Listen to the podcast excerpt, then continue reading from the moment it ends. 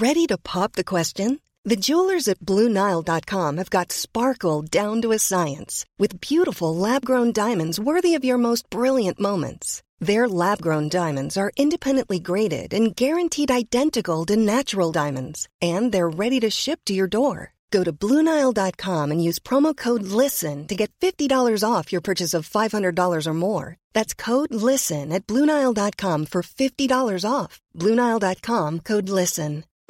Since 2013, Bombas has donated over 100 million socks, underwear, and t shirts to those facing homelessness. If we counted those on air, this ad would last over 1,157 days. But if we counted the time it takes to make a donation possible, it would take just a few clicks. Because every time you make a purchase, Bombas donates an item to someone who needs it.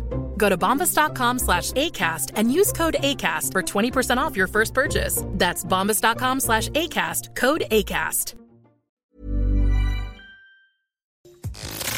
Messieurs, le retour du 96.9. Le retour du 96.9. Les salles des nouvelles. Actualité, politique, entrevues, faits divers. Du junk et de la pourriture en masse. Tu veux du sale Tu veux du sale Elle veut du sale Tout le monde veut du sale, sale, sale. L'actualité décomplexée. Les salles des nouvelles.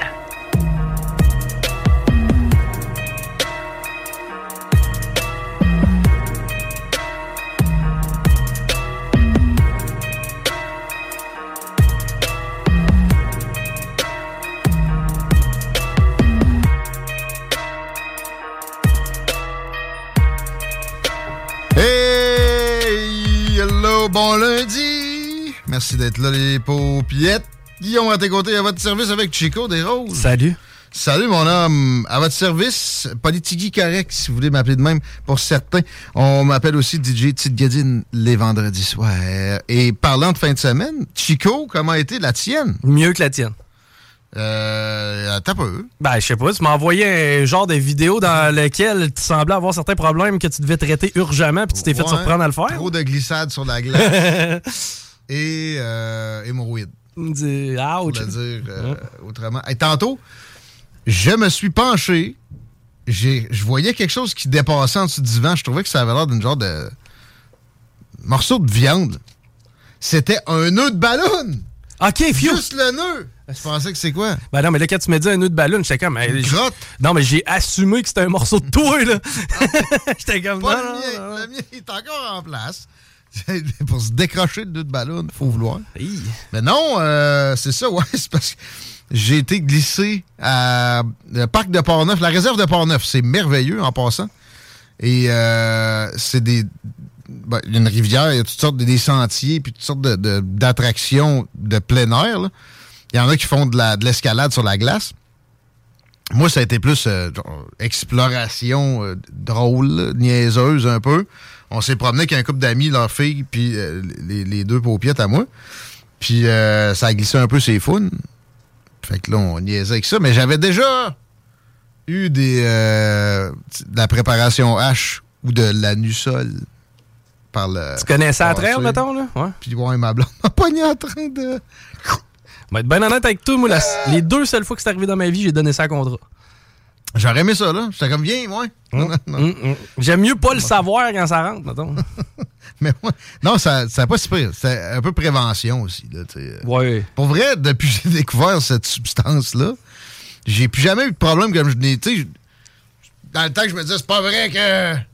Voilà, à un moment donné, t'achètes un petit pot, là.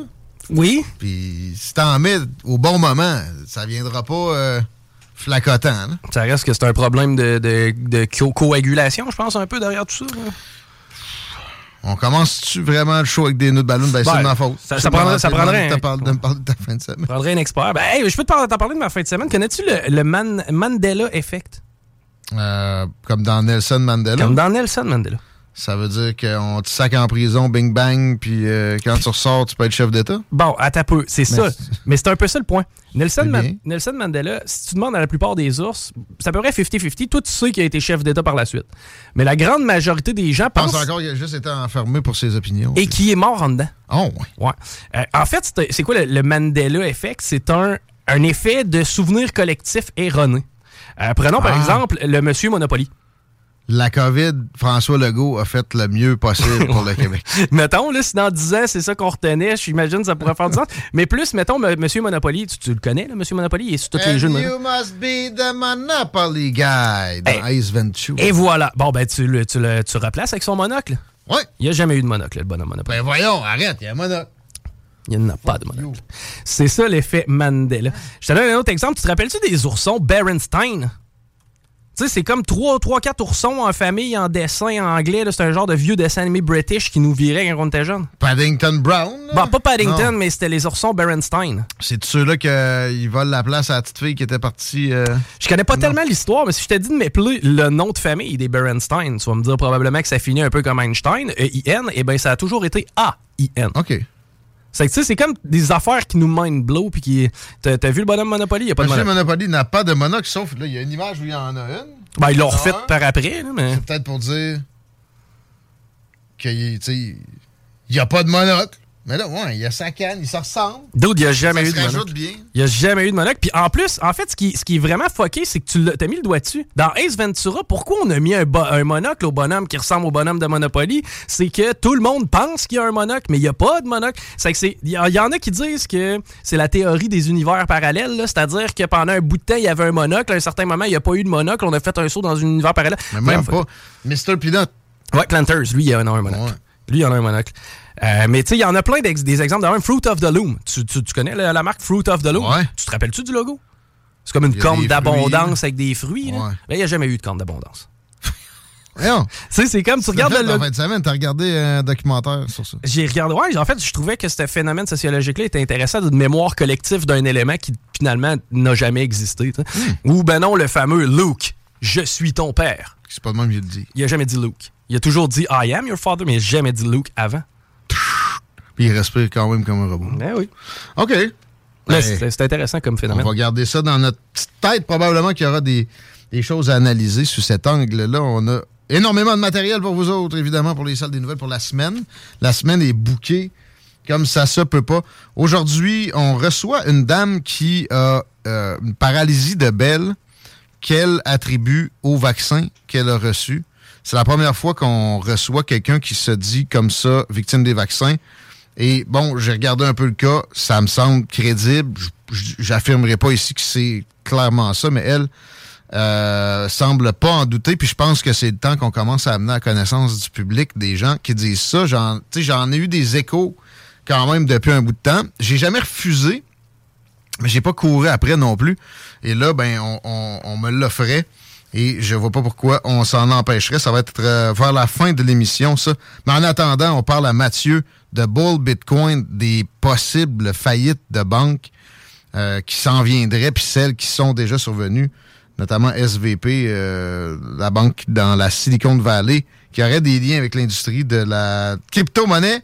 On a François Vincent de la Fédération canadienne de l'entreprise indépendante qui nous parle de patronat versus syndicat de, de l'étude sur la régionalisation de l'immigration. Il y a un déficit, ils se plaignent de ça.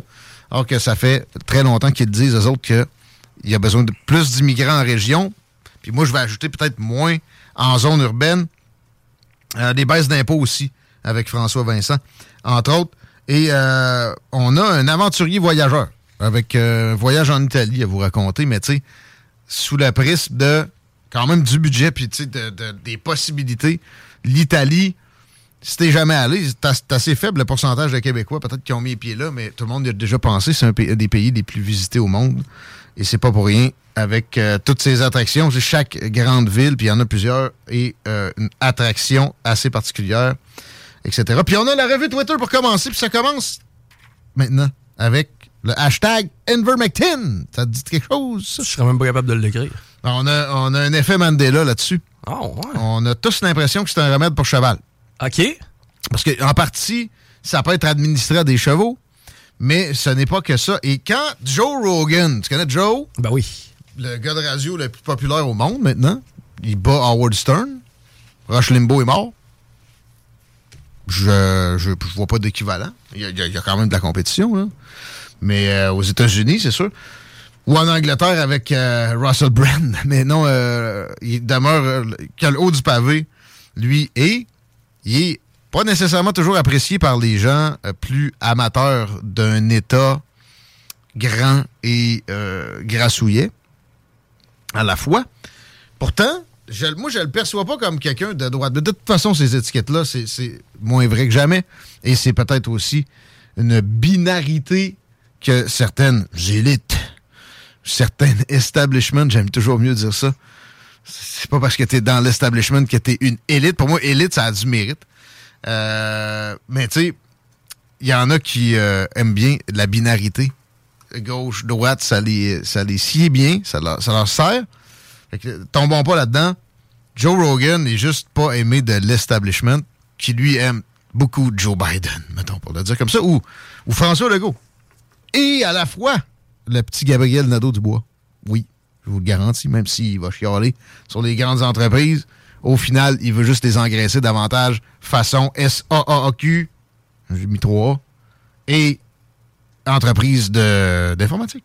Bon, euh, il, avait, pris ça, lui, quand il avait pogné la COVID. Denver Mixon, Joe Rogan. Puis, il avait été présenté dans tous les médias ridiculisés. Médias de l'establishment américain, comme un gars qui se prenait de la drogue de cheval pour guérir la méchante et si terrible COVID. Alors que ça, se prescrit à des humains autrement, sans danger, comme euh, l'hydroxychloroquine, depuis énormément longtemps. Donc, ça, ça c'est pas dangereux. Ils ont interdit, puis ils ont interdit presque les études sur la question. Essaye de te faire prescrire de l'hydroxychloroquine maintenant, pour aller même pour aller en voyage, parce que c'était ça beaucoup, la, la patente. Ça va être difficile, parce que quoi? C'était-tu vraiment parce que ça rentrait en compétition avec le vaccin, Chico? Si c'est le cas, c'est honteux. C'est pire que ça. Et il y a un vieux vidéo qui repogne des boosts une fois de temps en temps sur Twitter de Robert Kennedy Jr. qui euh, fait une, campagne, certains vont dire anti-vaccination. Moi, je vais dire de. Je, ne l'ai jamais vu tomber dans quoi que ce soit d'extrémiste, dire tous les vaccins ont toujours été pourris puis euh, nocifs. J'ai jamais. En fait, j'entends personne dire ça de toute façon, toute catégorie confondue. Mais Robert Kennedy Jr. know better. He knows better. He's better than that. Il, est posé, malgré qu'il parle un peu comme un robot. Je sais pas pourquoi. il est bien renseigné.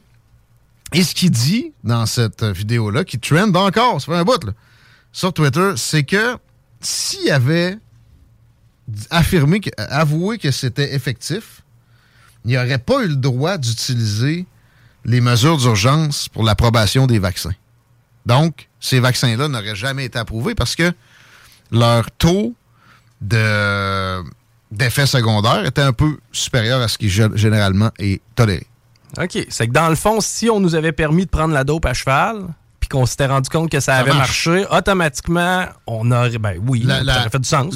L'opération Warp Speed de Donald Trump, oui. Vous avez des vaccins à Donald Trump. Donald Trump n'a jamais voulu les forcer sur qui que ce soit, par exemple.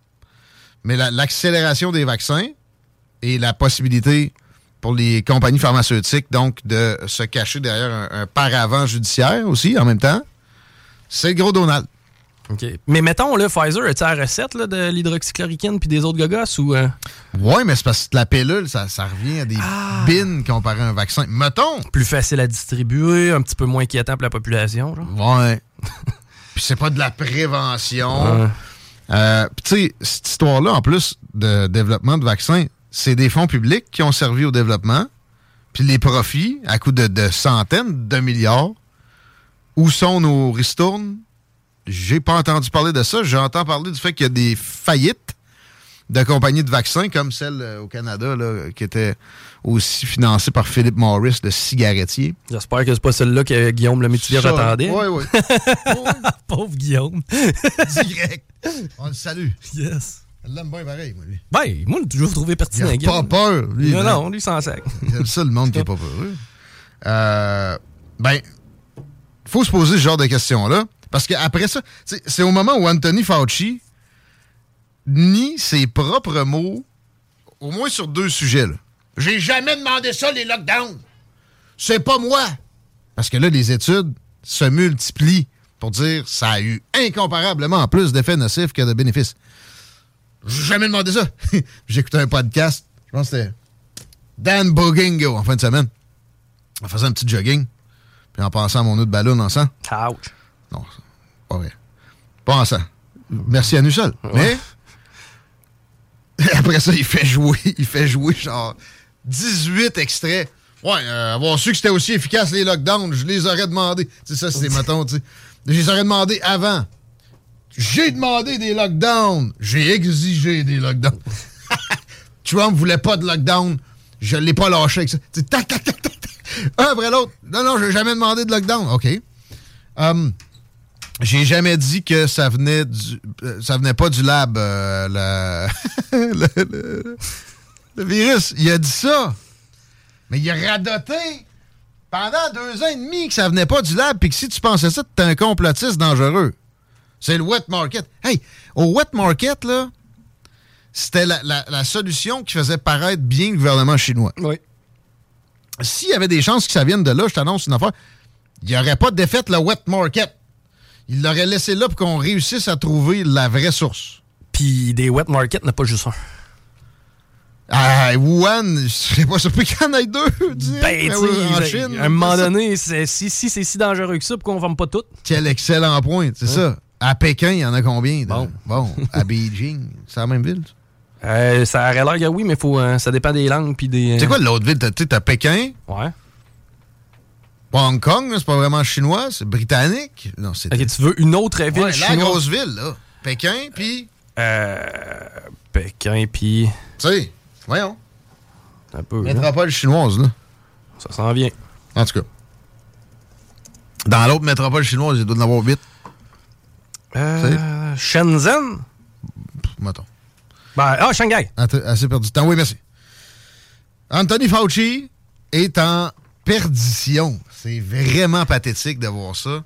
Et j'aimerais beaucoup qu'on puisse poser ce genre de questions à Horacio Arruda, mais il est caché. Bonne chance pour le pogner. Ceux qui ont eu des accès à, des questions envers sa personne ont posé tout au long des trois années, des, des deux années, des questions niaiseuses avec c'est des, probablement juste des, des, billets cognitifs qui, les empêchaient, mais dans certains cas, ça peut pas être d'autre chose que de la mauvaise foi puis de la, de la protection. Quand on regarde les COVID files qui trendent toujours présentement sur Twitter, on voit que, exemple, le ministre de la Santé de la Grande-Bretagne a cogné à la porte d'un grand journal, puis il a dit Vous allez mettre ça en une il a joué avec la une d'un journal et ça a été octroyé. Je veux des COVID files québécois. Qu'est-ce qui est arrivé d'autre aussi là-dedans dans la fin de semaine que je vous avais pas euh, mentionné la semaine passée? C'est que Boris Johnson, au départ, n'a jamais été euh, fervent de confiner la population anglaise. Te rappelles-tu, pas là, il l'a pogné. puis là, à cause de l'effet de nocebo, probablement ça, ça va fait dire Tu comprends pas, c'est pas un rhume. Il a eu de la misère à respirer. Il est allé à l'hôpital. On l'a pas intubé parce qu'on ne voulait pas le tuer non plus. Ouais. J'ai dit ça consciemment. Je dis pas qu'il voulait tuer le monde qui intubait, mais ça, a tué le monde. Euh, ils ont donné de l'oxygène. De l'oxygène que tout un chacun devrait avoir à sa maison présentement quand il y a une condition plus difficile, tu te plugues là-dessus. Je comprends que ça peut être explosif, mais il y a du monde qui a du gaz naturel à la maison, puis ça va. Checker dans le cabanon, j'ai une bonbonne de propane. Ouais. J'ai fait du barbecue en fin de semaine. Hein, good. Des steaks étaient solides. Marché à mmh. Adonis, il est en spécial. Salut. T'as dit qu'il y aurait voisins à griffe. ouais, peut-être. Il n'y a pas grand monde dehors rendu à l'heure où on a fait ça. Mais euh, il a pris de l'oxygène, Boris. Mais tu sais, il a tellement pas filé, il a eu peur. Fait que là, après ça, paf! Confinement des plus violents au monde. Bah, là, j'ai pas tous les comparatifs de confinement, mais un bon, un bon lockdown, là. Hein? Je fais rien à l'économie, là. L'économie qui paye pour le système de santé. Bon. Puis, euh, après ça, il trouvait ça cave pareil. On l'apprend dans les COVID Files qui sortent présentement. Merci le Telegraph. Puis là, on y est arrivé avec la volonté d'en mettre un deuxième en place. C'est ça en 2022? Ou fin 2021? Lorsqu'on a voulu remettre le confinement? Ouais. Et lui a qualifié l'idée de comble de l'absurdité. Traduction libre. Une semaine après, cinq jours plus tard, il le mettait en place. OK?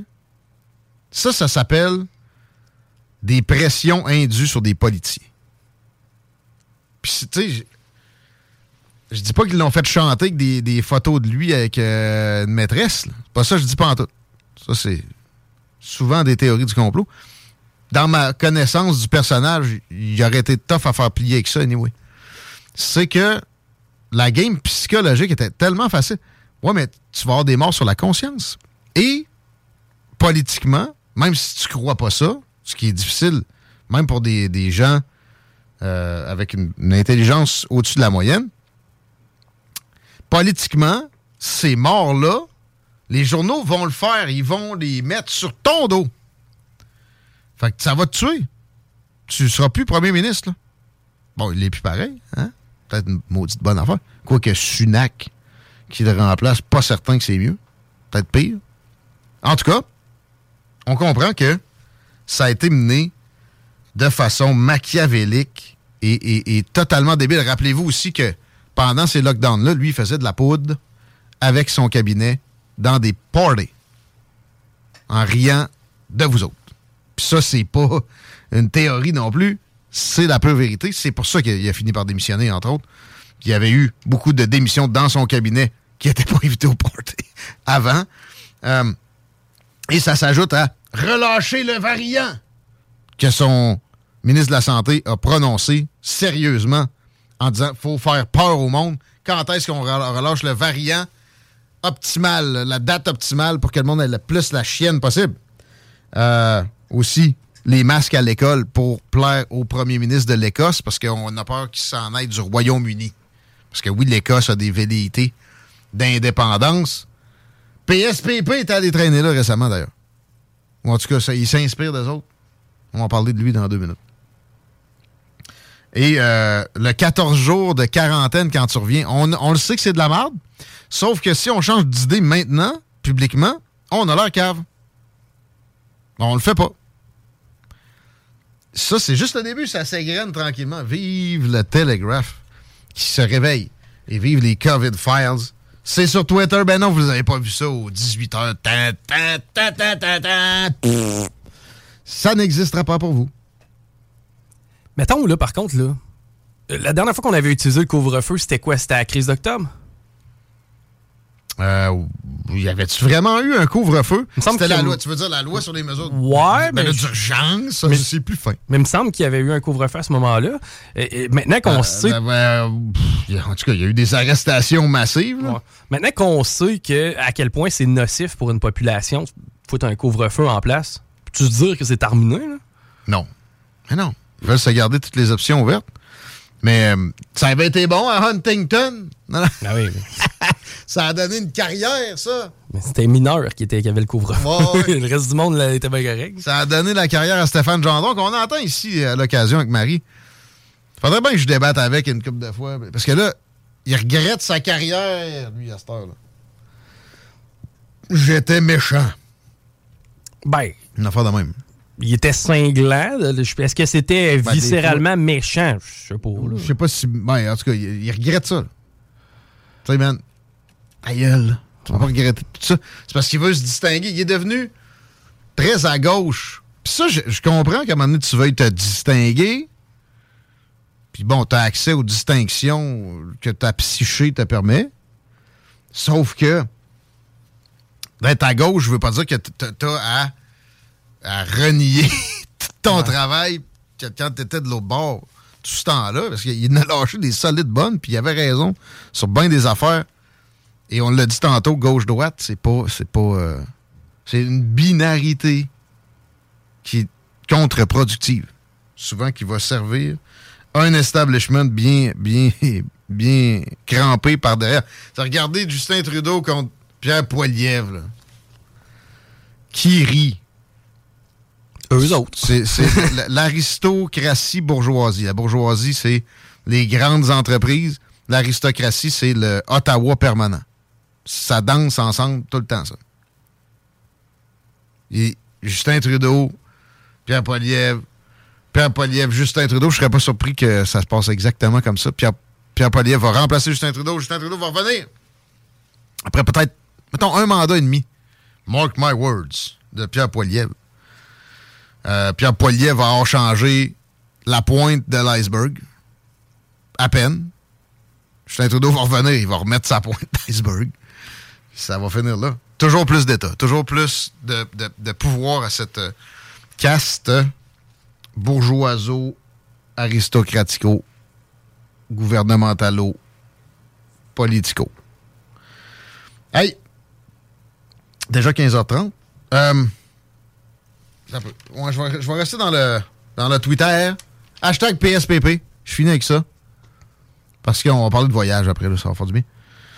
Euh, coup tout le monde est revenu de leur voyage à relâche. Là. Ouais. vous en donnez des vraies destinations. Lâcher Resort, gang de paupiettes. Euh, PSPP a eu un score nord-coréen pour son vote de confiance à le congrès du PQ. Où on veut un pays était chanté comme une euh, comptine. Euh, pas surpris, mais c'est surprenant en quelque part pareil parce que c'est plus haut que ben là, Bernard Landry qui n'aurait jamais dit démissionner avec son 76 pour ça. C'est plus haut que Pauline Marois, mais c'est plus haut que René Lévesque, Lucien Bouchard. Ben, il y a eu quoi, 96? 98. 18, ouais, Ça montre le désespoir. Parce que ce gars-là, il est pas mauvais. Il est pas. Euh, c'est pas Lucien Bouchard, c'est pas. C'est même pas Jacques Parizeau, c'est certainement pas René Lévesque. Je faisais euh, euh, relever, noter à, ses, de ses partisans sur Twitter, ça n'a pas pogné tant, là, mais quelques réponses quand même, que le gars ne sait même pas distinguer une subvention d'un crédit d'impôt. Il est quand même à un Flyers de ne pas être là, lui. Là. Et absolument. Et je veux une enquête là-dessus. Où en est la SQ? Je les ai tagués, puis ils me sont jamais revenus. Mais, ouais, le gars ne sait pas distinguer une subvention d'un crédit d'impôt. Il a clamé, d'ailleurs, les autres chefs non plus, parce qu'il te l'a répété avec ça. Toute la campagne de cet automne, on envoie 2 millions par, par année à Ottawa pour, qui vont directement dans les coffres des pétrolières. Non! Faux! Ils n'ont pas de subvention. Puis là, il y a un gars qui m'a signé. Ouais, mais on, investit massivement dans le pétrole. Euh, on, étant le gouvernement ou des citoyens privés? Puis oui, il y a eu un achat de pipeline. Justin, il a acheté un pipeline. Parce qu'il s'est fait crosser par son chum Joe, qui, a eu comme premier move de président des États-Unis d'arrêter Keystone XL, qui aurait été bénéfique pour l'Amérique du Nord entière, Mexique compris. Manuel Lopez Obrador, un gars très, progressiste, était pas content non plus. C'était une, idée de merde. Puis en même temps, il autorisait Nord Stream 2, qui a été bombardé par les Américains plus tard. bravo! Bravo! Arrêtez d'appeler, s'il vous plaît. Textez-nous, on n'est pas dans le mood de... Euh, tribune téléphonique. Mais tu sais que le gouvernement bâtisse un pipeline. Qui c'est qui a le job de construire des autoroutes? Puis ils font mal. Ah, en plus, ben, au final, ça sert juste au transport d'eux. À quelque part, c'est même plus sécuritaire pas mal que de mettre des trucks de fuel sur la route.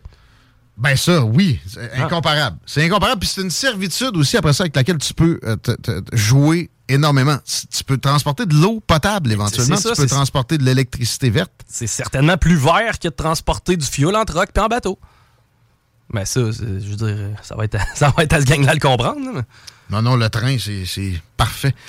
ils comprennent, ils comprennent. Ils comprennent, Chico. Ils savent ça. Mais j'ai pogné euh, Jordan Peterson à TV en fin de semaine. Puis il disait que les, les gens, le, prisme sous lequel ils observent la vie est une construction non seulement en, en termes d'histoire, c'est une histoire que tu te comptes à toi-même, mais c'est une construction que c'est. Euh, c'est bâtiment neurologique. Tu comprends-tu? Ça, ça, se, voit avec un microscope. Ben, ça n'a pas le choix, là. C'est tu veux dire ce qui se passe dans ton cerveau, là? Non, mais la, façon dont tu vois la vie, il y a certaines neurones qui sont dédiées à ça. Puis ça va être très difficile de les modifier physiquement. Donc, de, de voir les choses sous un prisme, exemple, où le gouvernement ne veut pas ton bien à, tous les coups. Mettons. Débâtir quelque chose au lieu que d'enseigner, c'est plus tough. Euh, oui. Mais il y a du monde qui réussissent à se sortir de là sans tomber dans un autre. Parce qu'il y a beaucoup de gens, je sais pas avec qui je parlais de ça tantôt. Ouais, un client de Libre Média. L'autre dossier, pourquoi je faisais ça, là? Mais. Euh, il dit Ouais, fait que t'es complotiste, là, Libre Média, nanana. Il niaisait, tu. Fait que là, il, me sort quelque chose du genre, euh, tu sais, c'était une pandémie. Non! Arrête de croire. T'as abandonné les croyances mainstream, puis t'as embrassé 100% des croyances alternatives. Voyons, c'est des croyances. C'est pas mieux un que l'autre. C'est pas mieux un que l'autre. T'abandonnes, t'arrêtes de croire ce que le gouvernement dit, tu deviens suspicieux, mais tu deviens suspicieux, s'il te plaît, des scénarios alternatifs qu'on te soumet. Hawaï, là. Ça, c'est rare. Parce que ça prend, je pense, genre physiquement, justement, une capacité de déconstruction d'amas neurologiques. Des, des amas. A-M-A-S. Comprends-tu? Oui. Je vous adore, les gars. On t'aime aussi. Il a gagné à cause de la, voleuse de Flyers PSPP. Oui, oui. Ben oui. Non, non, mais. Mine de rien, c'est carrément ça. Le gars passe pas dans son comté si c'est pas de ça. Et l'enquête. Puis moi, j'y en veux pas à elle. Ben non. Mais je trouve ça louche. Puis, tu trouves ça louche, là. Encore là. il est rendu deuxième après, après François Legault pour rien. Ben répète. Oh, j'ai étudié à Oxford. Ben, va apprendre c'est quoi la différence entre une subvention, Chris, puis euh, un crédit d'impôt. Ils ont des crédits d'impôt les pétrolières. Ils, ont pas ils, prennent pas de l'argent public puis ils pitchent ça dans les coffres de Suncor. Non. Peut-être pour ça qu'ils voulaient pas venir en débattre. Ils savaient bien que c'est n'importe quoi. Peut-être un peu de ça. Manon Massé est venu. Dominique Anglade est venu. François Legault, évidemment. Hein? Ben non. Il n'y a plus de caquis qui vient ici. Hey, Bernard Drinville, dernière affaire là, dans le bloc. Euh, notre recherchiste pour l'émission, Christine, parlait avec sa, fille au bureau de Québec. Puis là, ben là, on peut savoir des nouvelles après 3-4 relances? Ah, mais vous connaissez quelqu'un au bureau de Lévis, passez par Lévis, là? Comme si c'était une évidence. Ah, mais hey, transfère le message, toi! C'est ça que t'es, de toute façon, un attaché politique, c'est rien d'autre qu'une secrétaire. Tu veux-tu bien opérer? Ah? Mais la dame qui s'occupe du bureau de Lévis, plus qu'une secrétaire, euh, Mme Bernard, compétente. C'est elle qu'on aurait dû contacter en premier parce qu'on sait qu'elle est incompétente, pas parce que, vu qu'on est à Lévis, il faut parler à Lévis. Je veux parler au ministre de l'Éducation aussi, moi, là. Il y a 100 000 auditeurs dans le show ici. Là. En passant, mois de février, 170 000, quasiment 170 000 la, la station. 675 000 heures d'écoute. S'il y a un média trendy, vous en train de l'écouter? S'il vous plaît, honorez nos commanditaires quand vous les jouez, quand vous avez l'occasion. Ça nous aide à continuer à grandir puis à, à brasser la cage. Personne ne peut dire que c'est pas un besoin. Avec du respect aussi. Quand j'ai des entrevues, toujours sympathique. J'ai été gentil avec Jean Charest. Ça veut tout dire. On s'arrête.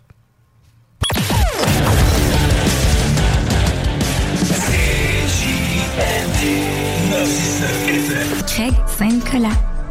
L'alternative radio. C'est là que ça se passe.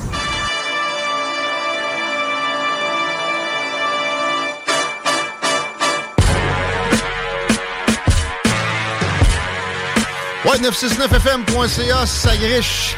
Ou de partout au Québec, l'application, si vous voulez aussi. Téléchargez-moi ça, c'est simple comme deux clics. Google Play, Apple Store. Y a-t-il du trafic déjà? J'ai l'impression que c'est tranquille. Ben, c'est quand même relativement tranquille à cette heure-ci. La capitale s'est déjà installée. Sur le pont, rien à signaler. Dans le secteur de Saint-Nicolas, direction est présentement, léger ralentissement à, en fait, dans le secteur, là, à l'approche des ponts. Puis euh, sur la 20 direction ouest, tout va bien. Parfait, merci. On s'en va en Italie par procuration. On a des aventuriers voyageurs en ligne. Martin Généreux et Michel de Guise sont avec nous. Bonjour, bienvenue dans les salles des nouvelles. Merci d'être là.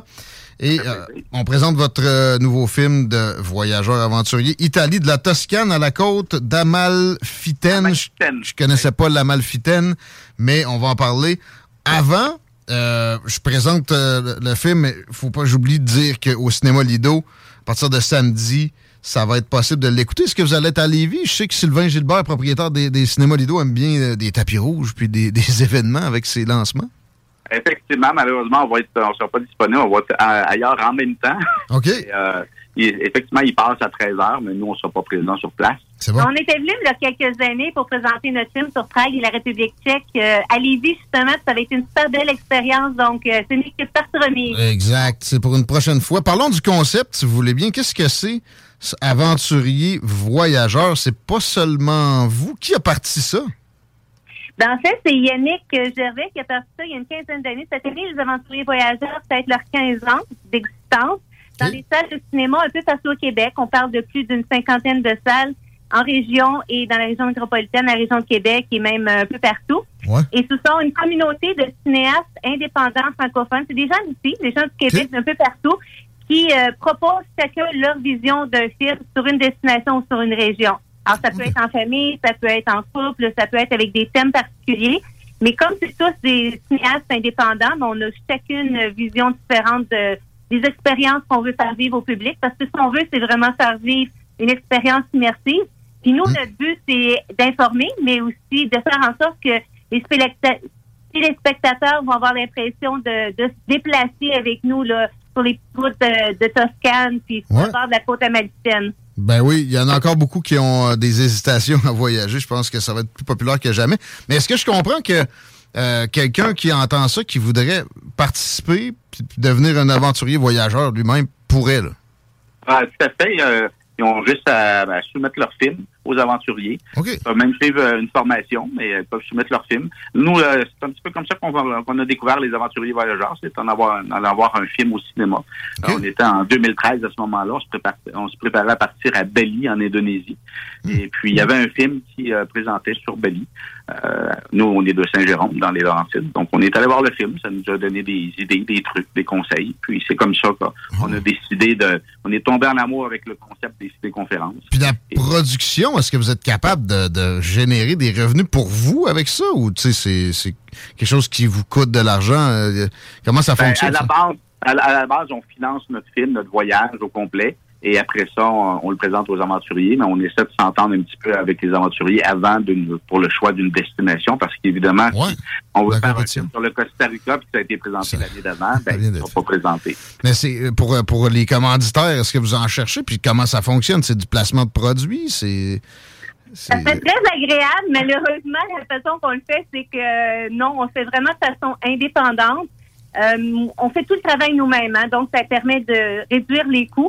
On fait la planification, on contacte les petits producteurs locaux, comme dans la côte américaine où on est allé voir un producteur de citron. On essaie d'aller voir des gens qui ont des petites entreprises. Parfois, on peut leur demander s'ils peuvent nous donner une petite réduction. Sinon, ben, notre but, c'est vraiment par passion d'aller faire tout le montage le tournage sur place. Martin est pilote de drone professionnel également, donc ça, fait des beaux points de vue. Hmm. Euh, oui, ben, c'est plus difficile, disons, en Italie parce que on tourne jamais dans les villes. Il y a des no drone zones qu'on appelle. Mais dans les régions plus rurales, à ce moment-là, c'est plus simple. Puis au retour, ben, on met tout ça ensemble, on regarde nos films, on a une salle de montage à la maison, donc on fait à deux le montage.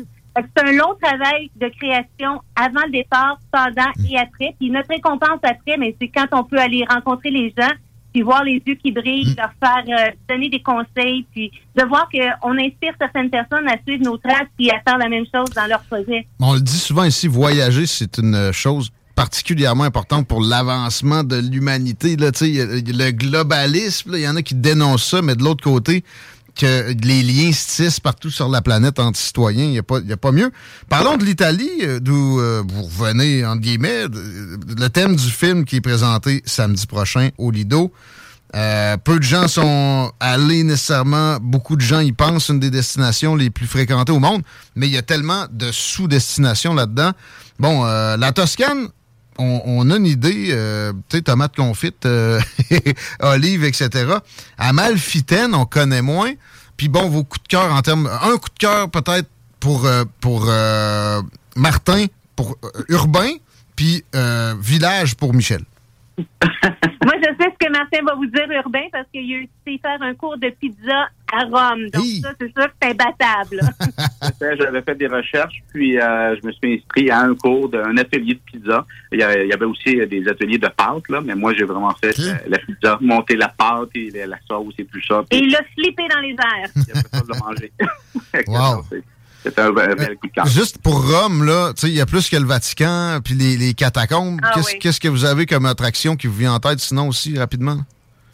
Ben, il y a plein de petits endroits secrets. Puis nous, quand on fait des destinations qui sont un peu plus connues comme ça, notre défi, c'est vraiment de faire connaître des endroits que les gens ne connaissent pas. Euh, parce qu'on veut justement sortir un peu des sentiers battus. Donc, c'est sûr que tout le monde va aller à la fontaine de Trévis, va aller au Vatican, ce genre de choses. Ça reste euh, un incontournable. On ne va pas bouder notre plaisir. Mais disons qu'il y a des petits endroits un peu à l'extérieur où on voit, entre autres, dans le film, le trou de serrure dans lequel on voit trois pays. Donc, on voit le Vatican, qui est calculé comme un pays ou un territoire, les trois Italie de la ville de Rome. Puis, c'est dans l'ambassade euh, également de d'autres pays. Donc, dans un même endroit, on voit trois pays. J'aime ça. Euh, le village, euh, peut-être, Martin, c'est celui que Michel a le plus apprécié. On peut y aller comme ça. Ouais, ben, moi, moi c'est San Gimignano, puis Michel. Moi, c'est Montepulciano pas juste pour le vin, pour les vignobles, mais vraiment pour l'ambiance médiévale. Toutes les tours, euh, ça gardait un cachet authentique avec des murs de pierre et malgré le fait qu'il y a beaucoup de gens qui le visitent, mais nous, on, se donnait un défi de toujours arriver très, très tôt le matin.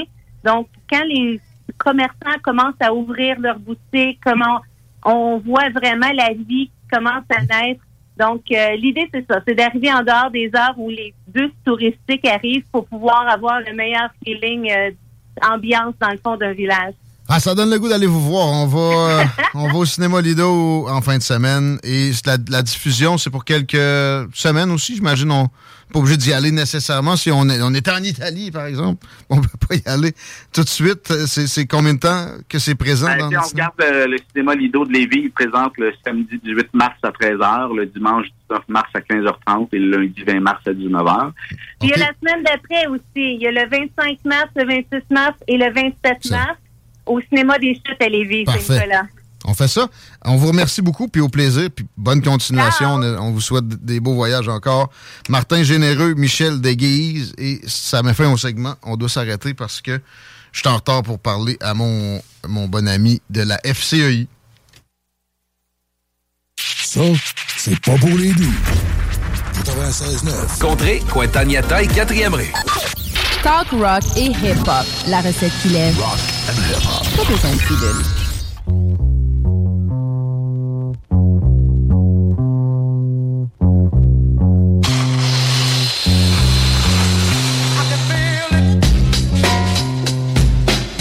Vous écoutez l'Alternative Radio. Continuez à texter 88 903 5969. C'est apprécié toujours.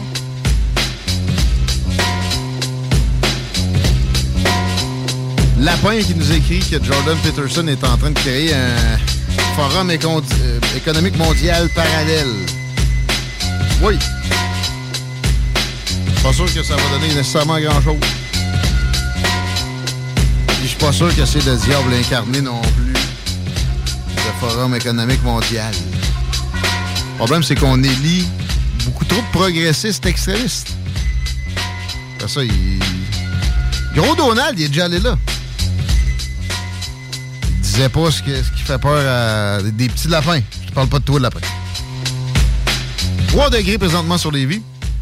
C'est 3 pour demain, c'est 3 pour après-demain, c'est 4 pour euh, jeudi. C'est 4 pour vendredi. Il n'y a pas de neige nécessairement là-dedans, ben ben. Bon. La tempête de la Sainte-Pat, c'est vendredi avec 10 Ah. cm. Mais c'est une tempête, Chico. Il n'y a rien là. J'imagine que ça doit être même pas à l'horizon dans le coin de Montréal. François Vincent, t'es t'es où déjà? Salut. Allô? T'es basé où, hein? Montréal. Montréal. Puis oui, la- mais je viens souvent à Québec ou à Lévis. Là. Je, vrai. je, je viens demain. euh, Ah ouais? puis, euh, je viens la semaine prochaine. Euh, je, vais, je, je reviens au, moins une fois par mois. Là, je suis euh, dans la belle région de la capitale. l'Assemblée nationale qui t'appelle parce que euh, on va en parler. La FCEI a du tyran et c'est en c'est en augmentation au contraire de certaines euh, crypto-monnaies ces temps-ci. Euh, c'est pas le but de notre propos. C'est aussi au contraire des, des impôts. Les impôts sont toujours en croissance. On parle de baisse d'impôts deux secondes. On en a parlé à notre dernière rencontre. Puis euh, on a oublié des, des contre-arguments qu'on pourrait contrer. Encore là, je te laisse les amener. Oui, ben parce qu'on est, euh, nous autres, on est sortis euh, ben, le, le, la, la- pendant la semaine, on s'était parlé, là, jeudi, on a sorti un sondage omnibus à la population qui démontrait que la majorité de la population voulait une baisse d'impôts. Hein? 64% qui jugeaient que c'était une bonne mesure pour euh, les aider en, en contexte de forte inflation. Euh, 57% euh, qui considéraient euh, que euh, c'était une bonne mesure pour l'économie. Euh, puis, euh, ben, plus de la moitié, là, que les citoyens sont mieux placés pour que le gouvernement pour décider euh, comment mieux utiliser les sommes des baisses d'impôts. Puis, avec cette sortie-là, il y a deux arguments qui sont venus euh, pour contrer d'une certaine façon le message fort de la population. Le premier, là, c'était que la question était biaisée. Fait que la, la population sait pas de quoi elle parle. Mais Non, bon, mais à ça. certains égards, des fois, ça peut être vrai. Mais ces baisses d'impôts, c'est assez, c'est assez, c'est assez niaiseux. Et parce qu'on disait, on aurait dû dire, êtes-vous favorable à une baisse d'impôts si ça veut dire qu'il va y avoir une baisse des investissements dans les services gouvernementaux? Mais pourquoi ça? Ben non! Si on, si on parle d'une question biaisée, c'est bien ça. Ça, ça serait biaisé, effectivement, parce qu'il y a moyen de baisser les impôts, puis que l'État soit efficient, dégraissé, puis que les services demeurent, même s'améliorent comme ça. Et euh, ces gens-là qui ont fait cette proposition-là doivent pas être nécessairement des économistes. Ben non, mais sont, ils sont contre la baisse d'impôts. Ils disent, bon, ben là, ça, ça aurait fait une... euh, Tu sais, les syndicats, surtout, ils étaient sur les tribunes parce qu'ils ont sorti la même journée contre les baisses d'impôts. Euh, puis en plus, ben, la, la, la, la proposition euh, vise à, à réduire l'investissement du fonds des générations. Fait que, tu sais, ben, dans le fond, nous, on a posé la question en disant, c'est quoi la proposition gouvernementale? C'est quoi la promesse de l'élection? Ben, ça faisait partie des mesures anti-inflation, puis c'était on va baisser les impôts pour aider les personnes dans un contexte de forte inflation. Fait que c'est ça le statement, c'est ça la proposition. Puis moi, j'étais, avant d'avoir les résultats, je savais pas ça irait où, là, tu sais, parce qu'il y a quand même l'opinion, des, beaucoup d'articles de journaux qui sont sortis en disant que c'était pas bon, puis etc. Fait que ça, ça peut influ- influencer la population. Mais, mais, mais cet argument-là, en disant que la question était biaisée, en proposant une question encore plus biaisée, ouais, ça, ça, j'ai- ça. Un deuxième argument qui est revenu souvent, puis par euh, certains, euh, euh, certains euh, co- commentateurs qui reviennent souvent là, dans certains médias, c'était si tu demandes ça, c'est sûr que les gens vont être d'accord parce que baisser l'impôt, demander aux gens s'ils veulent baisser l'impôt, c'est comme s'ils demandaient à des enfants s'ils veulent avoir des bonbons.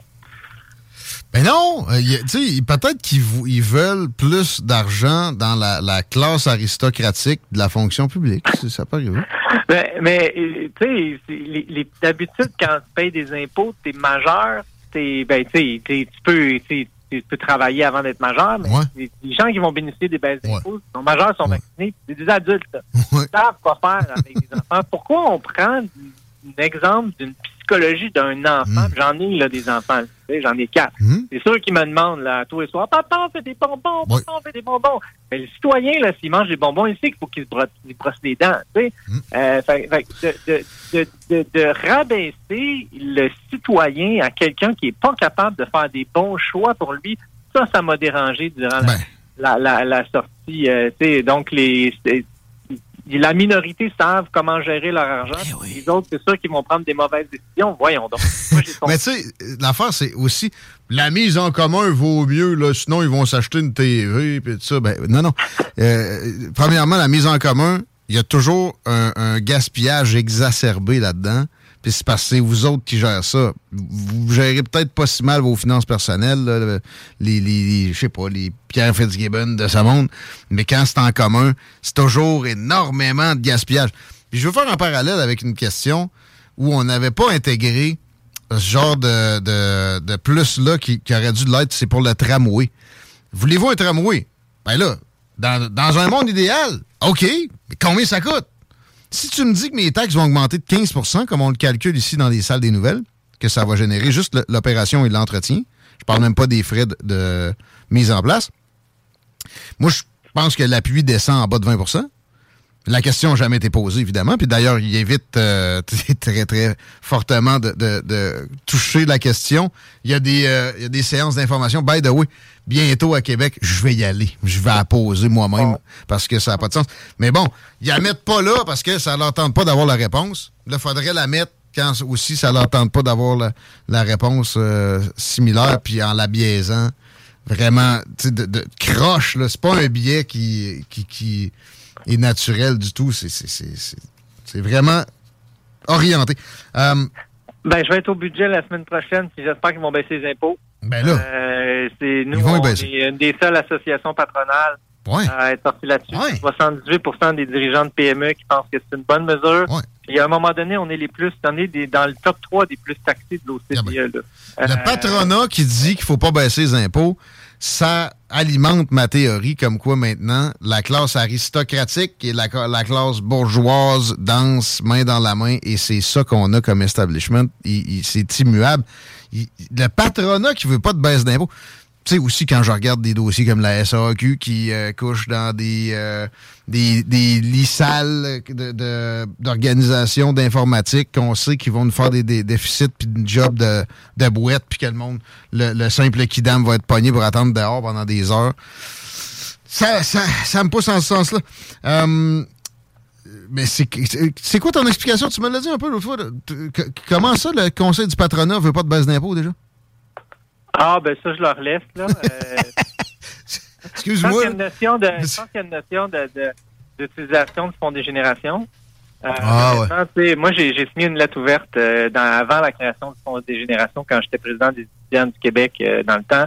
Hum. puis à, ce moment-là, -là, c'était environ 600 millions qu'on mettait dans le fonds. Après, il y a eu plusieurs lois, puis il y a des fonds dédiés qui vont dans le fonds. Puis là, on est rendu à 3 milliards euh, l'année passée qui a été dans le Fonds des générations. Puis si on continue comme ça, on va dépasser le 5 milliards d'ici 26, 27. Euh, donc, dans le fond, le, gouvernement, ce qu'il qui propose, c'est continuer d'investir dans le Fonds des générations à un rythme moins important, puis de rendre notre impôt aux citoyens plus compétitif. À un moment donné, euh, si, si, on veut rester les plus taxés, ben continuons, mais nous, les, les citoyens puis les dirigeants d'entreprise pensent qu'il est sain de réduire notre fiscalité, puis la FCI, ben on est là euh, pour euh, défendre les petites et moyennes entreprises, puis, puis en même temps, d'une certaine façon, les citoyens en leur donnant, mmh. euh, en, nous assurant que le gouvernement réponde à sa promesse. Puis, s'ils ne répondaient pas à leur première promesse électorale, après ça, ben, je veux dire, ça augmenterait le cynisme de tout le monde. Qu'ils ont réitéré dans la partielle aussi, tu sais, évidemment, là, ils sont, ils sont attachés, puis c'est pas une promesse bien, bien compliquée à tenir, c'est en surface, c'est une miniature baisse d'impôts. Ce n'est pas significatif. Et, le fardeau, euh, pas juste fiscal, de fardeau de, de puise étatique dans la, poche de citoyens avec des poches peu profondes et énormes, avec tous les angles d'où ça vient faut que ça faut que ça aille un petit break puis qu'au moins au moins le conseil du patronat puisse être d'accord avec ça. Euh, bon, euh, c'est sûr que ça serait le fun qu'il y ait des remises en question du fonctionnement de l'État comme la CAC l'a promis pendant tout son passage dans l'opposition.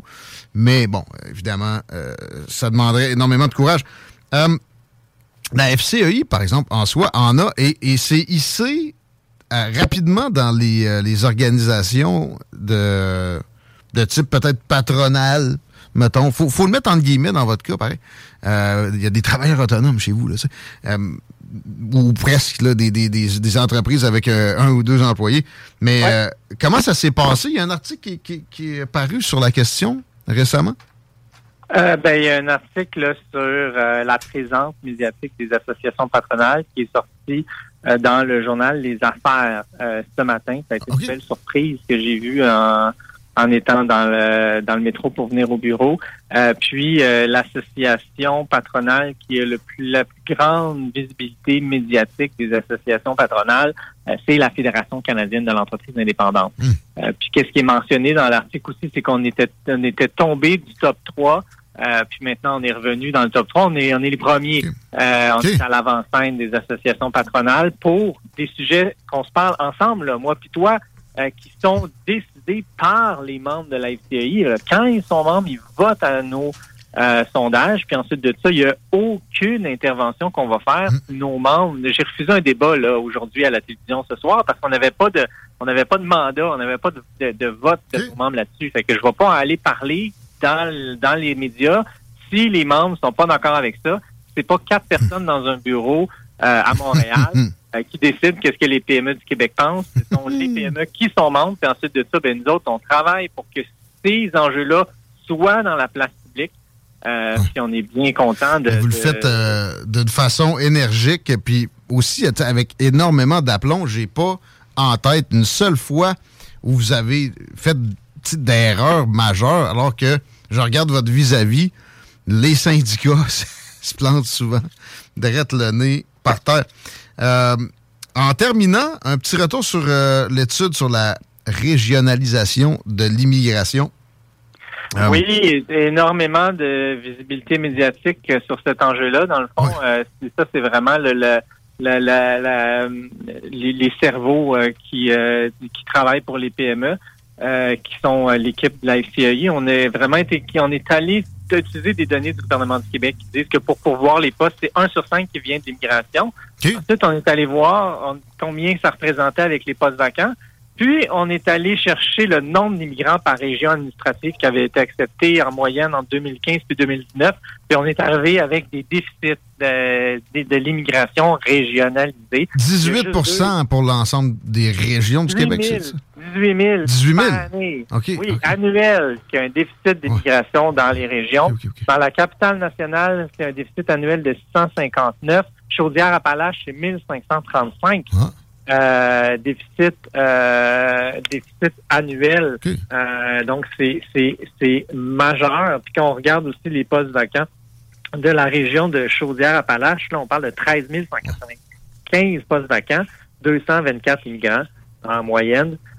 donc, ce sont des, des entreprises qui vivent encore plus difficilement l'enjeu de la pénurie de main-d'œuvre, donc qui travaillent plus d'heures en tant que dirigeant d'entreprise, perte de contrat, qui représentait 11 milliards de dollars de pertes pour les PME. Hmm. Donc, nous, ce qu'on demande, c'est ben, donnons-nous un objectif chiffré, parce qu'on en parle depuis Bourassa de la régionalisation de l'immigration. Si on veut vraiment avoir un objectif, ben, qu'on s'en donnera. Euh, construction résidentielle, on s'en sort pas.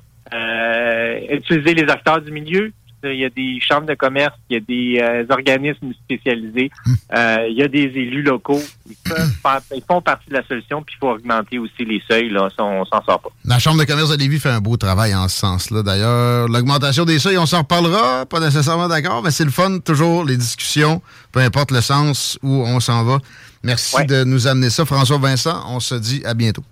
Merci, salut. Bonne fin de journée. François Vincent est le boss de la Fédération canadienne de l'entreprise indépendante. Mettez-vous donc membre si vous avez une business. C'est des pinottes pour le lobbyisme incroyable que ça vous procure. Mais en plus, il y a des services directs Chico?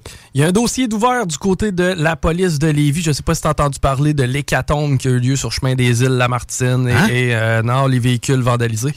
Non? Non, t'as pas eu vent de ça. Eh ben, c'est près d'une centaine de chars qui ont ah. été vandalisés sur le territoire de la ville de Lévis dans la nuit de vendredi à samedi. Ah, toi. Ouais, ouais, ouais. Aucunement entendu ça. Vite cassé, miroir arraché, pneus crevés, c'est euh, la majorité des crimes qui ont été commis. Euh, chemin des îles? Oui, les rues Lamartine, Saint-Georges ainsi que Chemin des îles. Ça doit être l'autre bord de la 20, ça, de, bout, parce que, tu sais, Chemin des îles, à côté de la raffinerie, c'est tranquille. C'est tranquille, mais j'ai l'impression justement que c'est dans le quartier. Euh, c'est sûr qu'il n'y a pas une caméra en plus. Là. Il n'y a pas que ça. Présentement, on n'a aucun suspect d'en mire, mais euh, justement, tu as mis le doigt sur quelque chose. C'est des artères assez euh, fréquentées. Donc, on attend des renseignements. Si vous en avez, on vous invite à communiquer avec la police. Même chose si vous avez été victime de ces méfaits. C'est bon. On revient avec des nouvelles de notre cru. La revue Twitter se poursuit. Aussi, on a, oubliez pas, Mathieu de Bull Bitcoin qui nous explique ce qui s'est passé avec SVP puis Signature Bank. Et on a Carole Lavoie un peu plus tard qui nous parle de sa paralysie suite, quelques semaines après, un vaccin d'AstraZeneca. La seule station. Contrée, Cointagnata et 4e rue. Tu veux de l'extra cash dans ta vie? Bingo! Tous les dimanches 15h, plus de 40 points de vente dans la région. Le bingo le plus fou du monde!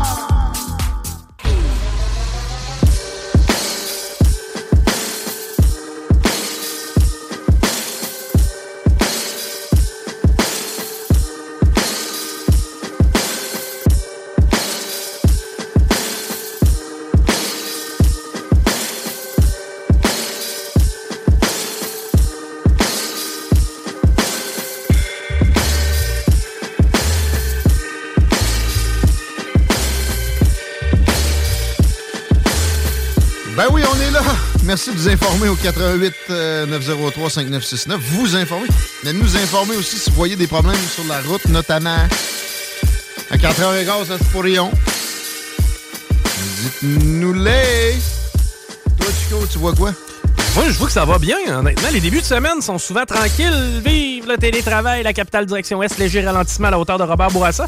L'accès au pont, on ralentit via Henri IV, mais on break pas tant que ça. Et sur la 20 direction ouest, absolument rien à signaler. Wow! Je vous l'ai dit, la météo est sympathique pour les prochains jours jusqu'à la journée de la Sainte-Pat. Tempête à l'horizon, 10 cm. Ça en viendrait. Sinon, c'est 3, 3, 4, 4. Ah, non, c'est le lendemain de la Sainte-Pat. 3 aujourd'hui, 3 mardi, 3 mercredi. Des floconnades là-dedans, mais rien pour lesquels ça met. Jeudi, vendredi, alternant soleil-nuage. Vendredi, il une petite floconnade qui commence probablement dans la fin de soirée. Samedi, c'est ça, 10 cm, puis ça se poursuit un petit peu dimanche avec de la grisaille plus que des euh, accumulations. Et après ça, ben, ça va faire fondre la vieille. La nouvelle fait fondre la vieille, Chico. Ben oui. Mais pour vrai, c'est un printemps hâtif et je voyais que dans l'Ouest américain, c'est un printemps tardif. Il y a des zones où d'habitude, il n'y a, même pas eu de neige de l'hiver, là. Puis il y a des accumulations qui ne partent pas encore. Et ça, j'ai envie de demander ça éventuellement à un météorologue. Est-ce qu'il y a des, euh, des, des alternances comme ça, ou des précipitations qui se retrouvent plus à un endroit, vraiment se produisent ailleurs, ou c'est pas vraiment un jeu à somme nulle, J'ai l'impression que c'est un jeu à somme nulle. Moi aussi. À peu près. Que si, si on a une sécheresse, mais quelque part ailleurs, il y a de, de l'eau qui leur tombe dessus. Puis souvent, on, ça me semble être en relation avec l'Ouest. Si vous avez des informations là-dessus, je suis preneur, puis quelqu'un à me pointer du doigt pour qu'on fasse une entrevue sur ce sujet, j'aimerais ça. Hey, on se continue notre revue Twitter avec hashtag Donald Trump. Ah ouais? Il a, il a posté une vidéo récemment c'est, cette série-là, c'est convaincant. C'est quand il lit pas son téléscripteur, il a appris à peu près ce qu'il veut dire, il y a ses deux drapeaux américains en arrière, puis il parle à la caméra tout simplement, il y a un ou deux angles seulement, et il amène le fond de sa pensée. Puis là, c'était sur le, le complexe militaro-industriel dont je parle à l'occasion ici, qui est une réalité qui n'est pas juste une affirmation vague d'Eisenhower avant qu'il laisse le siège à John F. Kennedy, puis lui se fait assassiner parce qu'il voulait pas aller au Vietnam, peut-être, je sais pas. Ou en tout cas se retirer. Euh, il dit il dit des affaires du genre quand je vais arriver, dès le premier jour, ça va être différent là-dedans, ils vont se tenir tranquilles, mais à la fin de mon mandat, ça va être un tout autre pentagone, euh, des tout autres services de renseignement, etc. C'est vraiment intéressant. Et je l'ai posté sur ma page Twitter. Ça n'a pas d'équivalent. Alors que, en fait, de l'autre côté, Joe Biden est totalement plié devant l'establishment qui veut certaines guerres. Hein. Ils veulent pas la guerre avec l'Iran. Ils l'ont jamais voulu.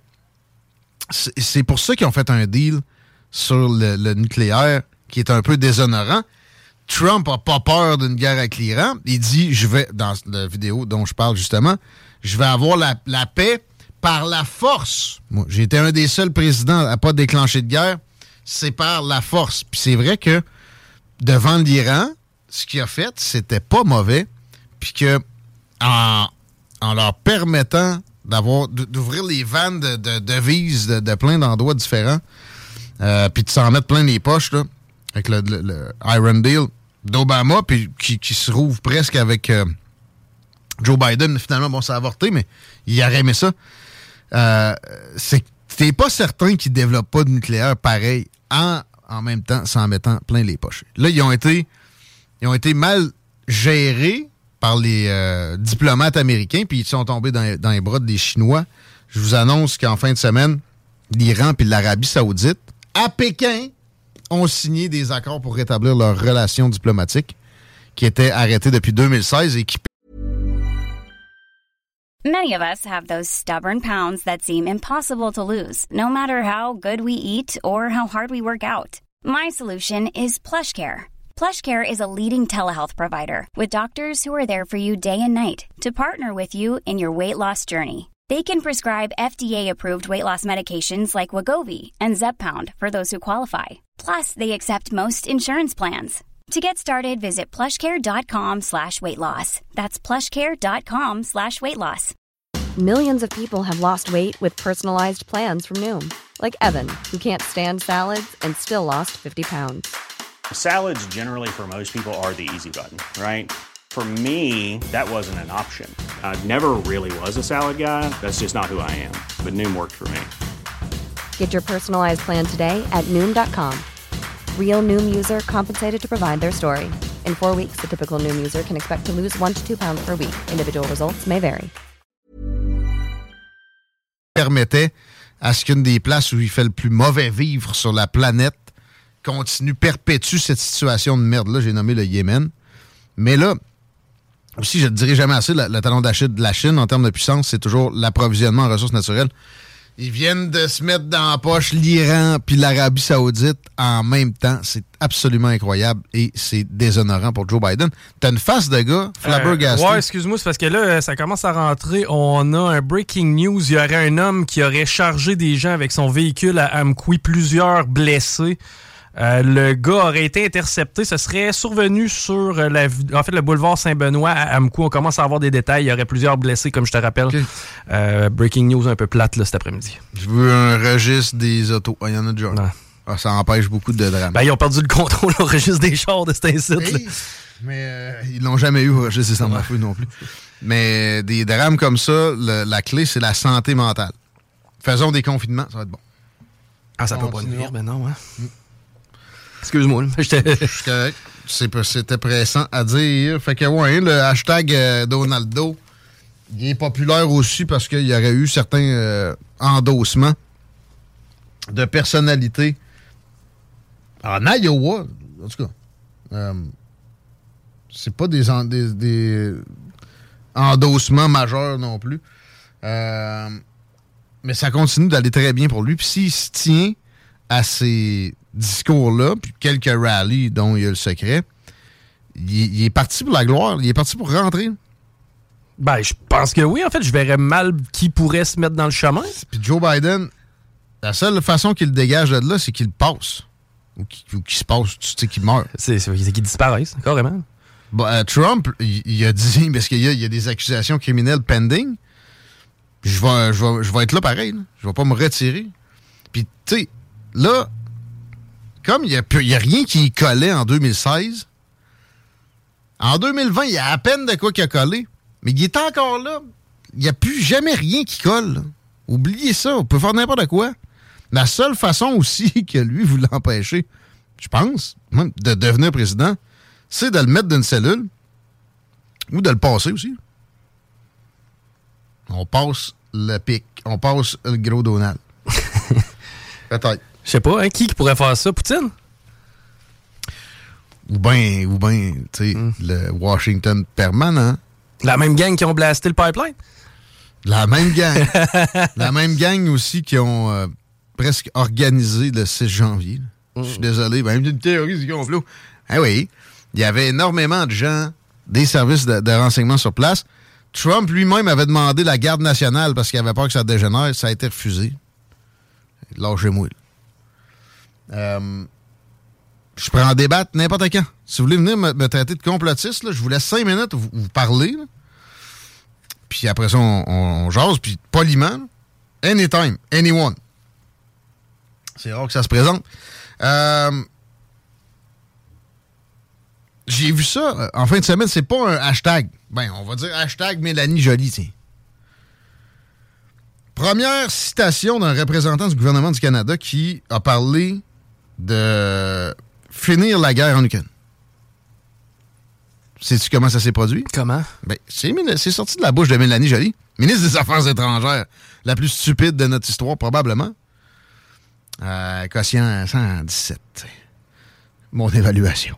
Mais, euh, c'était en demandant aux Chinois qu'il faut qu'ils aident pour la paix en Ukraine. Ah! On veut que la Chinois. Vous autres, là! Ouais? Ouais. Mais toi, Mélanie, je l'ai pogné à dire aussi récemment, puis c'était pas un montage, puis c'était pas coupé à un moment malicieux. J'aurais jamais pensé qu'envoyer des armes à un pays, ça aurait été une bonne chose, mais là, l'Ukraine, oui. Pourquoi? Il n'y a pas de pourquoi, là. Elle dit ça, puis elle, s'explique pas plus. on peut, je, je veux que l'Ukraine, mettons, soit pas envahie davantage.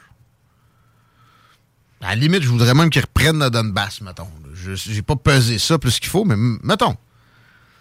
Mais je veux surtout que ça se règle le plus rapidement possible, parce que chaque hostie de minute de conflit, ça crée des morts innocentes. De personnes qui n'ont rien fait, qui n'ont rien à voir là-dedans. Puis, mon impression est qu'on a une proxy war entre la Russie puis les États-Unis par Ukrainiens interposés. C'est dégueulasse. On a reçu quelqu'un dans le show tantôt qui a raconté son expérience dans le show de Laurent avec euh, Rémi. Laurent n'était pas là. C'est le, ressortissant ukrainien qui a travaillé dans l'armée ukrainienne puis qui est, arrivé à Lévis maintenant. Ça va être intéressant. C'est passé dans le journal. Ouais, puis euh, Rémi a demandé donnez-vous une part de responsabilité à l'Ukraine? Évidemment qu'il a dit non. Puis je suis pas mal certain que si tu fais des sondages présentement, le, ben surtout dans l'ouest de l'Ukraine, évidemment, c'est là que la majorité de la population, tu, te rends, compte que ils veulent le, la victoire. Puis Mélanie Joly aussi a parlé de changement de régime à Moscou. Joe Biden avait fait le même propos, puis il s'était repris. Ah, c'est pas ça que je voulais dire. Mais elle, elle, s'est pas repris. Est-ce que c'est une politique, ça? Pour le Canada, le pays des casques bleus, pas certain. Moi, je veux la paix. Pour les Ukrainiens, qui, oui, se sentent agressés, mais peut-être perçoivent pas l'influence plus grande où on sert d'eux pour affaiblir la Russie présentement. Puis ça marche même pas bien. Ça marche même pas full. L'économie russe se porte surprenamment bien. On a plein de preuves aussi comme quoi ils ont réussi à vendre leur pétrole bien plus cher que le, le price gap cap que les Américains ont mis. Notamment aux Indiens, puis à d'autres de nos alliés. By the way. Et tu sais, le BRICS, euh, Brazil, Russia, India, China, China, puis South, euh, euh, South Africa. Le Mexique vient de faire un appel pour y être intégré sais, à la base, c'était pas une organisation, ça. C'est comme une appellation pour parler du futur. Parce que les, le gros de la population est là, ben, ouais, ça s'est fait. OK, c'est difficile. La Chine puis l'Inde, ça s'aime pas bien, bien. Pas tant, ça se tapait dessus sur la frontière. Ouais. C'est pas nécessairement des conflits euh, si meurtriers, mais il y a plein d'autres raisons pourquoi ils s'aiment pas. Euh, puis il y a d'autres rivalités aussi. le Brésil puis le Mexique, c'est pas nécessairement toujours de grands amis, quoique là, avec Lula puis Lopez Obrador, ça devrait être pire. Peut-être de là de la demande d'adhésion dont il est question pour le hashtag BRICS présentement. Mais euh, on, pourrait, faire en sorte que ça se morcelle, divisé pour mieux régner. Moi, j'aime beaucoup mieux l'ordre mondial américain, parce que oui, c'est euh, le nouvel ordre mondial. Euh, vous savez pas c'est quoi? Hein? Il y a un ordre mondial. C'était les Américains. Depuis la Deuxième Guerre. quand il y en a des politiciens qui en parlent d'un nouveau, c'est qu'ils ont peur que ça soit multipolaire. Ou, peut-être qu'ils veulent ça. Mais c'est imprévisible. Je vois pas bien ben de gens qui veulent changer le système de relations internationales qui était basé sur la puissance américaine. Si Vladimir Poutine, si Jinping, qui a été réélu pour son troisième mandat en fin de semaine d'ailleurs, euh, le nom du euh, Narendra Modi, le leader de l'Afrique du Sud, puis bon, euh, Lula da Silva, se chicane, on est safe. Parce que là, il y a même des estimations qui disent que ce BRICS-là, plus, avec Iran, le Mexique, versus États-Unis et Europe, la puissance est euh, en faveur des, premiers, donc des, BRICS. Il y a des évaluateurs sérieux qui disent ça. Moi, je ne le prends pas tant au sérieux vu les investissements militaires de si longue haleine, puis d'un degré incomparable des Américains. Sais, pendant, mettons, les 50 dernières années, t'empilais tous les pays avec des, bons budgets d'armement dans un graphique cylindré. Là ça arrivé aux États-Unis. peut-être la compétence de combat des Américains aussi qui n'est pas à négliger. Eux autres, c'est ça. Ils sont allés souvent euh, en projection de puissance. Puis leurs alliés, la, France, la, Grande-Bretagne, l'Allemagne, même si leur armée n'est pas supposée d'être si compétente, si capable de s'exporter, le Japon, tu sais, bon, rajoutons le Canada, rajoutons euh, l'Australie, la Suisse. Ben ouais, les autres, ça c'est. Oui, oui. Ça, c'est non négligeable. Ils ont toujours bien des avions dans des montagnes, eux autres. Entre autres. Ils ont une Navy puis ils touchent pas en mer. c'est pour le lac Le Mans. Ouais, ouais.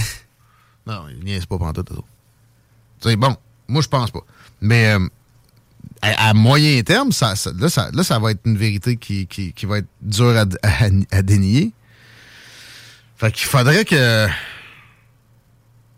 on a des dirigeants qui s'en occupent. Mais non. On laisse des postes de police chinois s'implémenter ici. Puis on zigonne sur une frontière. Et ça, c'est un parallèle que, oui, j'ai épuisé dans la bouche de, commentateurs conservateurs, mais qui a son sens. La frontière ukrainienne, l'intégrité de la frontière ukrainienne. Parce que c'est ça dont il est question. C'est pas c'est pas Staline, c'est pas Hitler, Poutine, il va pas envahir l'Europe de l'Est entière. Même si. Euh, c'est quoi son nom? C'est un mégalomane. Ouais, ouais, ouais. On, est dans sa tête. Mais il y, a un leader tchétchène, le leader de la Tchétchénie. C'est quoi son nom déjà? Qui euh, il dit on, on reprend toute l'Europe de l'Est jusqu'à Berlin. non c'est pas parce que c'est mentionné que c'est dans les volontés de Vladimir Poutine, non. Ramzam Kadyrov. Kadyrov. Kadyrov, excuse-moi. Kadyrov. pas une douceur, lui. Pas non plus une super flèche, je pense. J'ai l'impression qu'il sert de props style faucon à Vladimir Poutine. Jake va dire ça, puis je vais avoir l'air modéré après. Parce que la Tchétchénie, c'est une domination des Russes totale. Mais non! C'est juste un petit bout de frontière. On parle du Donbass. C'est le Donbass! Il y a eu des, avancées par les Russes qui euh, sont surprenantes récemment avec euh, le groupe Wagner qui, euh, moi, me font craindre une contre-offensive sur le territoire russe puis avec trop d'implications occidentales, qui là ferait une escalade. Mais j'ai demandé à Victor Bout qui me commente cette possibilité-là, et j'ai eu des nouvelles, mais je vous garde ça pour plus tard dans la semaine. À 16h33, on va s'arrêter, puis on va faire de la place à Mathieu de Bull Bitcoin pour parler de la situation avec les crypto-monnaies. Vous écoutez des salles des nouvelles. On revient dans peu de temps. 18 ans et plus. Sexualité. Non! Juste... CJMD 96.9, l'alternative radiophonique. Nous, on fait les choses différemment. C'est votre radio.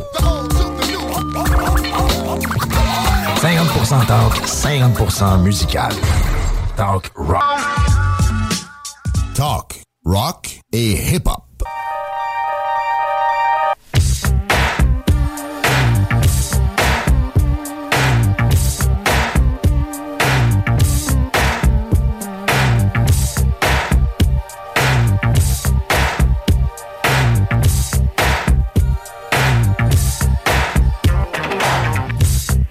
969fm.ca si ça griche dans la voiture. Vous écoutez l'alternative radio. Il y a des alternatives pour nous écouter. Il y a aussi l'application sur Google Play, sur Apple Store. On est sur TuneIn, MyTuner Free, Radio Garden, nomme-les. Des applications comme ça. C'est dispo partout. On parle d'économie de façon alternative au cours des prochaines minutes, mais on n'a pas le choix. Il y aura une éclipse médiatique pour les, prochaines heures au Québec parce qu'on a un drame à Amqui qu'on va vous résumer rapidement. là. Ça s'est déroulé à partir de 15h. C'est sur le boulevard Saint-Benoît Ouest, ce qui se trouve à être la route 132, devant la microbrasserie La Captive. Le euh, suspect qui a pris, euh, en fait, a été intercepté par les policiers. Lui euh, s'est servi d'un pick-up pour happer des personnes. À date, on n'a pas le nombre de victimes, mais certaines se trouveraient entre la vie et la mort. On se croise les doigts. Puis là, c'était pas l'heure où les écoles fermaient, ça? Le drame est arrivé un peu après 15 heures. Maintenant, on n'a pas de profil non plus des victimes. On n'a pas, on pas d'infos à cet effet-là. Bon, on va essayer de vous tenir au courant. En même temps, tout le monde est là-dessus. Et c'est CJMD que vous écoutez là. C'est pas nécessairement la place pour les éclipses médiatiques.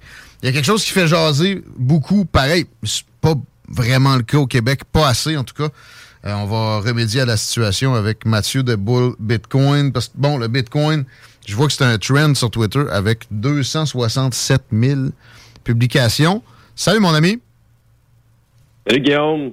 Comment ça va? Ça va bien et vous? Ça va pas pire. On est, on est, on est chanceux. On n'a pas le virus respiratoire qui a peut-être attrapé. Euh, Oui, mais oui, j'ai euh, une grosse grippe d'homme euh, binaire. mais c'est ça ma question. Est-ce que est-ce qu'il y a un petit virus dans les, euh, les crypto-monnaies? Parce que là, on a appris la faillite de SVP la semaine passée, une banque qu'on on qualifiait de banque de la Silicon Valley. Fait que moi, je faisais pas nécessairement d'emblée de lien avec les cryptos. Par la suite, je comprends que Signature Bank est, est morte euh, au cours des dernières heures, et ou en tout cas est moribonde. Et ça, c'était spécifiquement lié aux crypto-monnaies, oui. Euh, pas, euh, pas exclusivement. Euh, entre autres, là, si mes informations sont bonnes, là, Donald Trump a déjà eu des comptes de banque avec Signature avant qu'il le cancelle.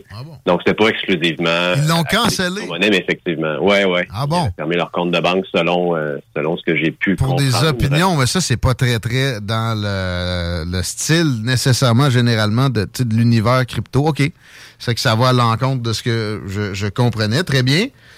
Sinon, le, les, autres faillites, parce que tu me disais, Ordonne, que c'est pas, ça se cantonne pas à ces deux banques-là, à date, les banques qui ont fermé récemment aux États-Unis? Ouais, c'est ça. Ça a commencé, euh, dans le fond, euh, on a entendu parler de Silicon Valley Bank parce que c'est probablement la, la, banque la plus en vue euh, ou celle qui, qui jouissait de la meilleure réputation dans tout ça. Euh, donc, une banque qui, naturellement, est impliquée dans toutes les startups de la Silicon Valley. Puis ça se, ça se limite pas à la Silicon Valley. là. Il y a des startups canadiennes qui avaient euh, des liens avec euh, la Silicon Valley Bank. Donc, euh, il y a cette banque, il y en a d'autres. Il y a First Republic, euh, il y a Signature, on en a parlé. Puis, puis c'est ça. Il y a eu un effet cascade là, éventuellement sur sur d'autres d'autres banques aussi. Et et, aujourd'hui, sur les marchés, euh, sur les marchés, il y a, il y a eu des ce qu'on appelle des circuit breaker- breakers. Donc, il y a des euh, il y a des banques américaines dont le trading a été euh, arrêté temporairement parce que le le mouvement de prix était trop brusque. Donc, ouais, il y a eu pas mal de il y a eu pas, mal de mouvements de ce côté-là. Mais là, il y, a- il y a certaines personnes qui essayent de faire mal paraître les crypto-monnaies, puis ben, encore là aussi, encore une fois, de les mettre toutes dans le même panier. J'ai l'impression que Bitcoin pourrait aider à la situation négative qu'on on perçoit actuel- actuellement. C'est un refuge un peu? Ouais, ben, ce qui se passe en ce moment est, est pas sans rappeler ce qu'on a connu en 2008 quand euh, différentes banques américaines ont fait défaut. Euh, donc, on, on a un peu une espèce de, de, sentiment de déjà vu par rapport à tout ça. Puis le parallèle que je vais faire, c'est que Bitcoin est arrivé et est arrivé au monde en plein cœur de, la crise financière de 2008 comme une alternative aux banques et au système économique euh, qu'on connaît. Et ce, serait peut-être un deuxième round. Je regarde sur mes applications de crypto, effectivement, qu'il y a eu euh, appréciation des bitcoins récemment.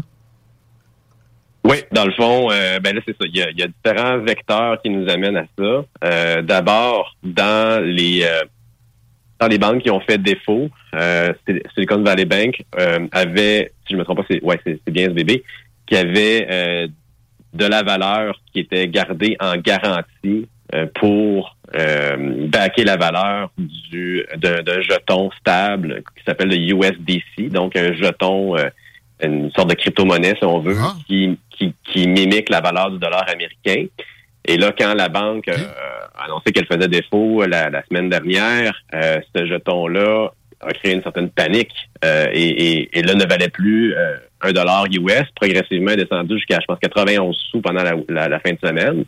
Alors, ceux qui, détenaient ce, jeton-là euh, avaient besoin de se réfugier quelque part et Bitcoin dans l'éco dans l'écosystème euh, des, échanges de crypto-monnaies, ben c'est c'est l'océan vers lequel toutes les rivières coulent finalement.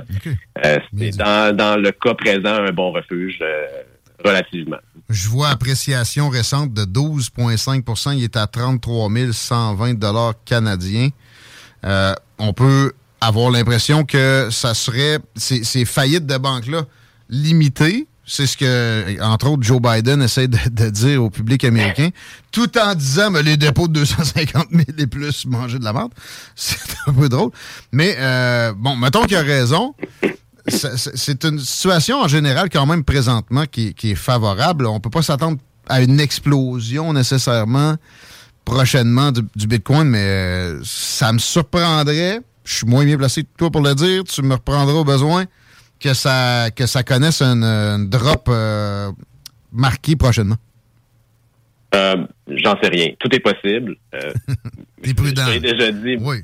Ouais, je suis tout le temps prudent. Puis je t'avais déjà dit, moi, c'est pas tant le prix qui m'intéresse que les autres propriétés euh, de Bitcoin. Ceci étant dit, on semble être sur une lancée en ce moment. Reste à voir si on va briser euh, la résistance là, qui nous tient dans un marché baissier depuis de nombreux mois.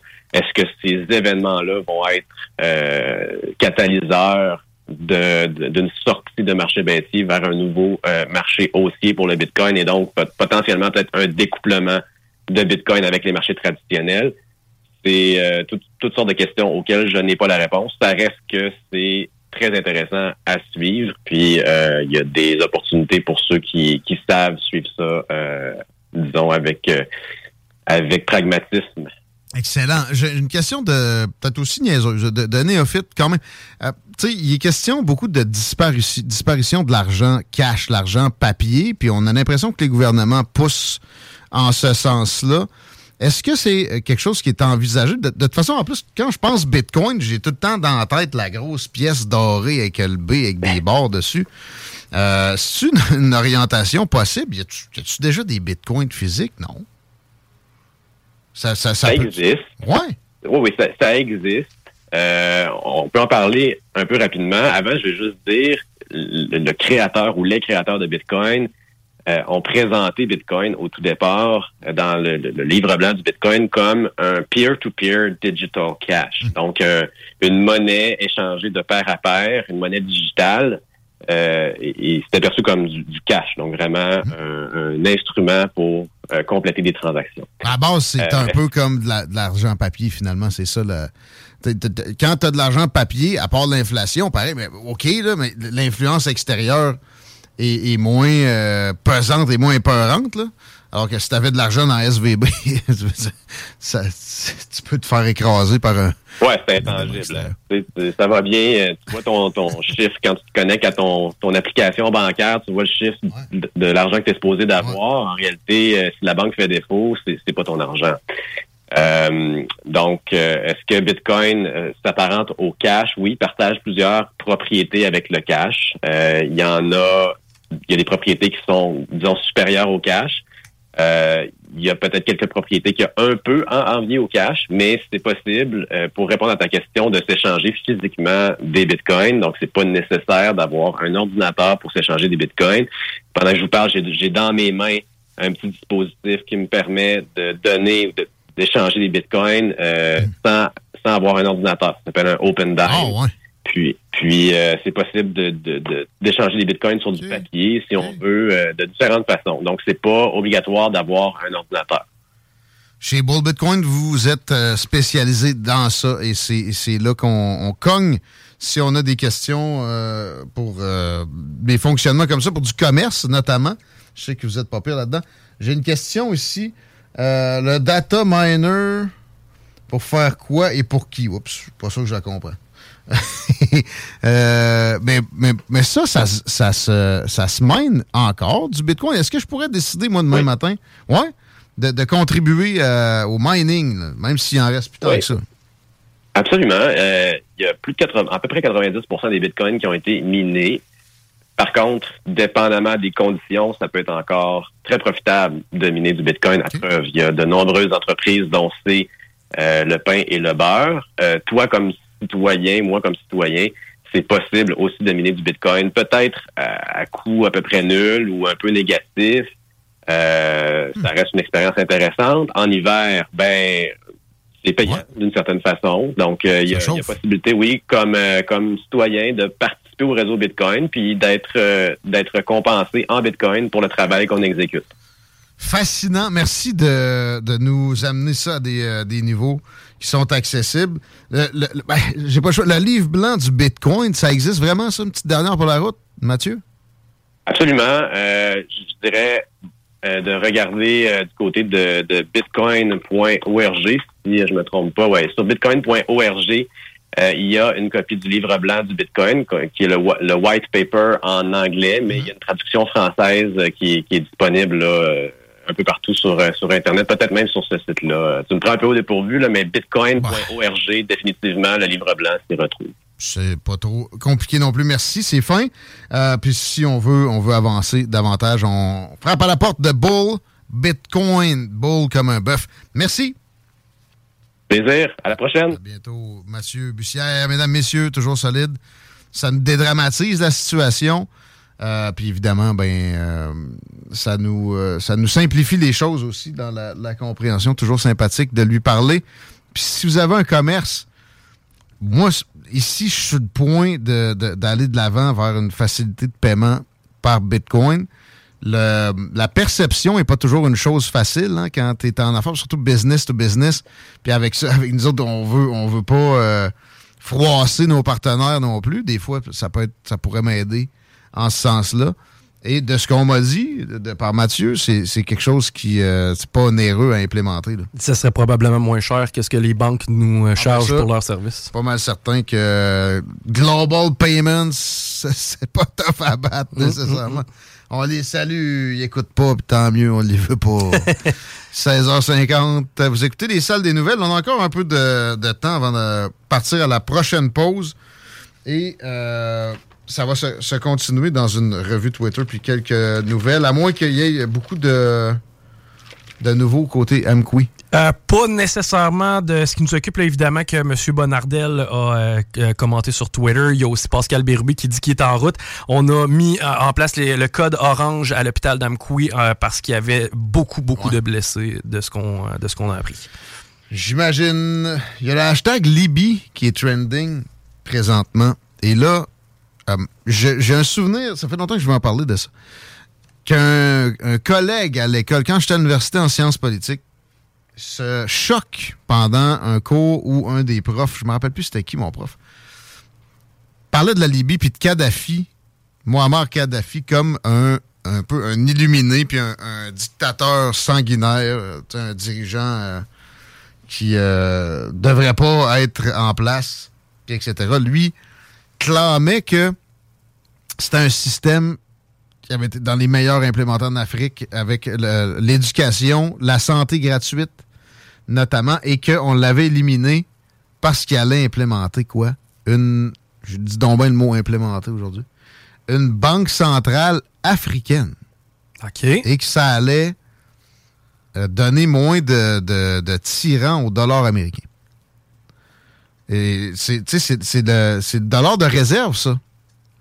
Si tu veux, le Canada, souvent, on, on imprime du cash, ça nous prend une telle proportion en dollars américains. L'or a revolé depuis longtemps.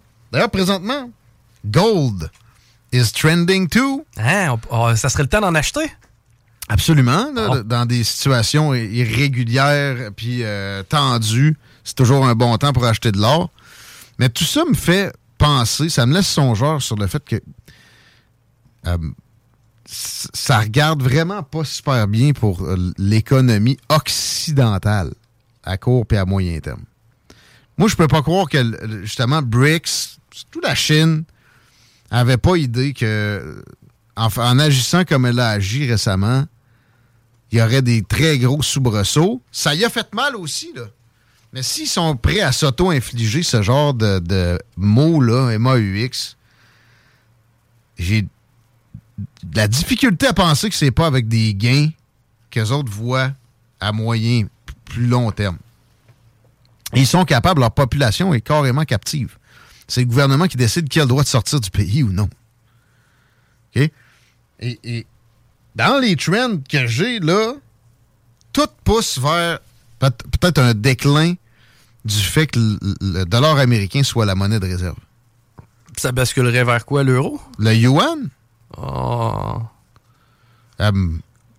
ou une crypto qui serait une espèce de d'alliance BRICS, Brésil, euh, Russie, Inde, Chine, Afrique du Sud, ajoute l'Iran, Mexico, ajoute le Mexique, ajoute le Venezuela, ajoute-en quelques-uns quelques d'autres. Vois-tu, je préfère que ça reste le dollar US, moi. Ah! Je sais pas, hein? Pensez-y comme du monde. Puis tu sais, ah, Tiggy, t'as été anti-américain récemment. Non, non, je suis pas anti-américain. J'essaie juste de, vous dire que ce qu'on vous présente comme propagande, c'est de la merde, avec la guerre en Ukraine. Zelensky, c'est pas Jésus. Puis c'est vrai qu'on a poké, on a, on a mis un piège devant Vladimir Poutine, puis on l'a poké avec un bâton. Pendant 20 ans. Pas vrai, pas vrai. Il est là depuis 2000, lui. Là. Il a eu trois ans avec un peu de grâce. Ça l'avait aidé d'appeler George W. Bush quand le 11 septembre est arrivé. Il a offert de l'aide. Mais après ça, vite fait, on s'est retourné vers lui là, comme l'ennemi. Parce que l'intelligentsia américaine avait eu la Russie dans le collimateur pour toute son histoire. C'était dans son ADN. De blame the Russian. Ils sont bien conscients de ça, les Russes, d'ailleurs. Ils se font blâmer depuis Kennedy. Lee Harvey Oswald, c'était quasiment un russe, ça. Ah ouais. Il avait subi son entraînement là-bas. Il avait appris le russe dans l'armée. Il sortait pas avec une chick de là aussi? Ouais, qui a ramené, qui était.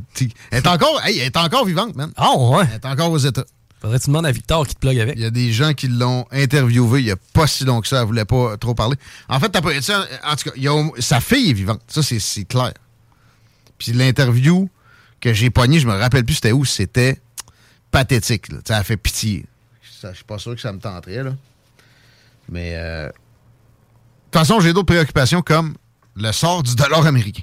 Euh, l'histoire de faudrait que tous les dollars soient backés par l'or. J'ai fait des recherches là-dessus depuis longtemps. Ça m'avait ébranlé d'entendre ça. Il est sur, il backé par rien. C'est donc de la dette créée à partir de rien, ex nihilo etc. C'est parce que t'as pas le choix, à un moment donné, le volume d'or ne permettait plus de baquer vraiment le dollar, où là, tu aurais tombé dans des, euh, des multiplications un peu ridicules dont tu n'avais pas nécessairement besoin. Il a été question des bouts d'avoir l'or et l'argent qui baquaient. Puis dans les années 70, quand ils ont fait les changements, il y avait des raisons qui se sont avérés pas si farfelus là, après 50, 60 ans de fonctionner sans l'étalon or. On n'est pas mort.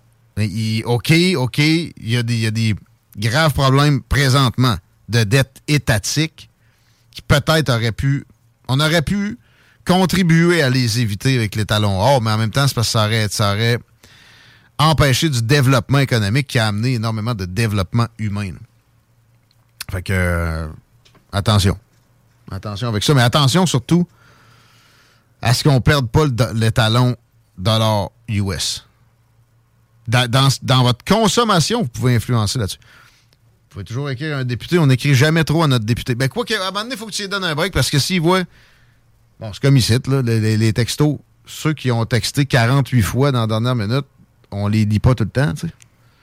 Mais euh, textez, écrivez à votre député aussi pour qu'il agisse dans le bon sens. C'est-à-dire, entre autres, pour l'Ukraine, demander la paix, ça va en ce sens-là. Pour vrai, là. Parce que là, on, a envoyé la Russie dans son piège, mais moi, je pense qu'elle l'avait vu, puis qu'il y a un tunnel. On continue à le poker, puis on la pousse encore plus vers la Chine, qui, elle, est morte de rire. S'il y a une faillite de l'étalon de l'or américain. Ouais, mais ils ont plein de dettes américaines. Premièrement, ils en ont vendu en tabarnak.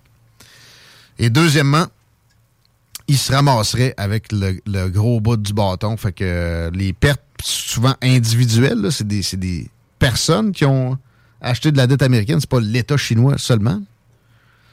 Euh, ben, eux autres, ils n'ont pas de levier sur leur État. Fait que ça sac peut-être Xi Jinping. 16h58.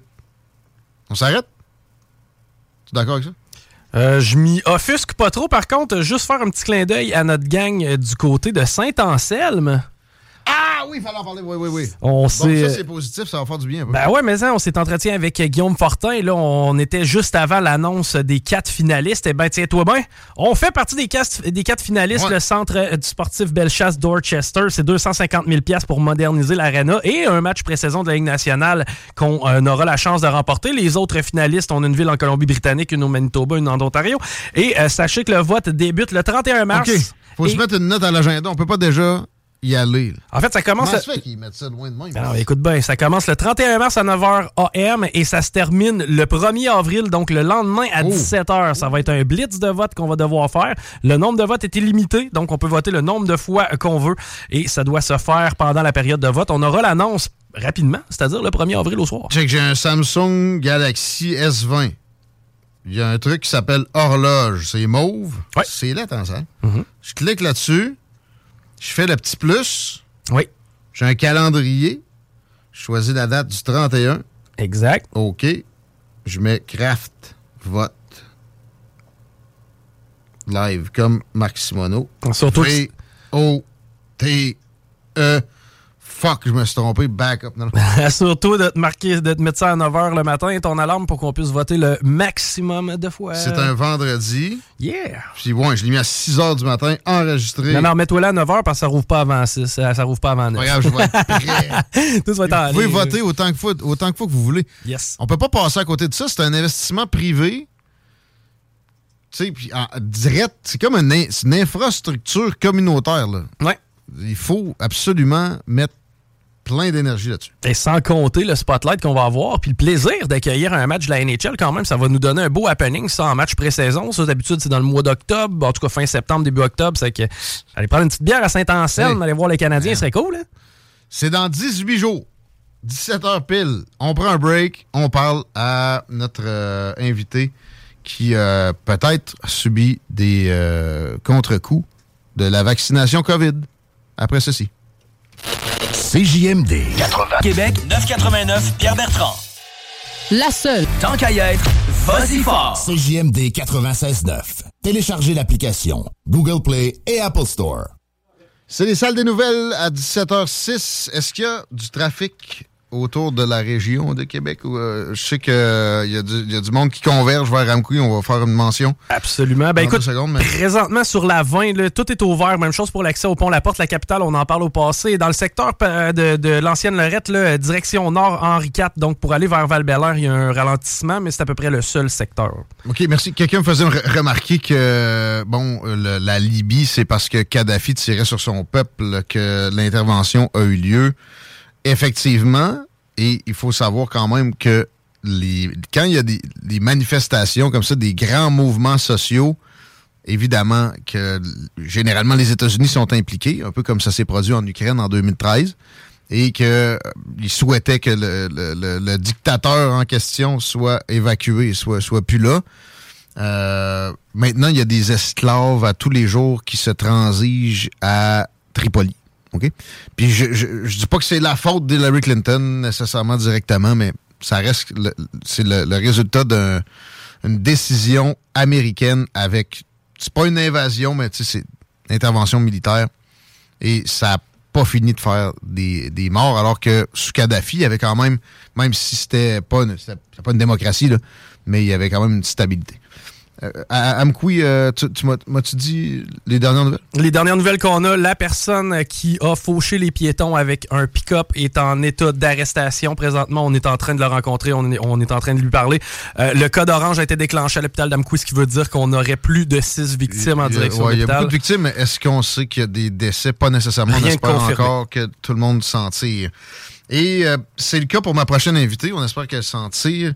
Carole Avoine est avec nous autres. On a jamais eu de cas dans des grands médias, mais à CJMD non plus, de personnes qui disaient avoir eu des effets secondaires importants pour les vaccins, alors que pourtant, des effets secondaires de toutes sortes de médications, il y en a tout le temps, et c'est pas c'est pas mauvais et ça, ça enlève rien aux, propriétés qui ont de la lutte vertueuse de, de, la médication en général d'aborder la question.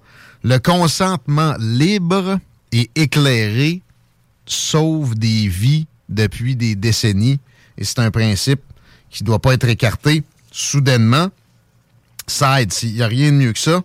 Et là, on a eu une obligation vaccinale au cours des dernières années. Ça a donné des effets secondaires. Ça.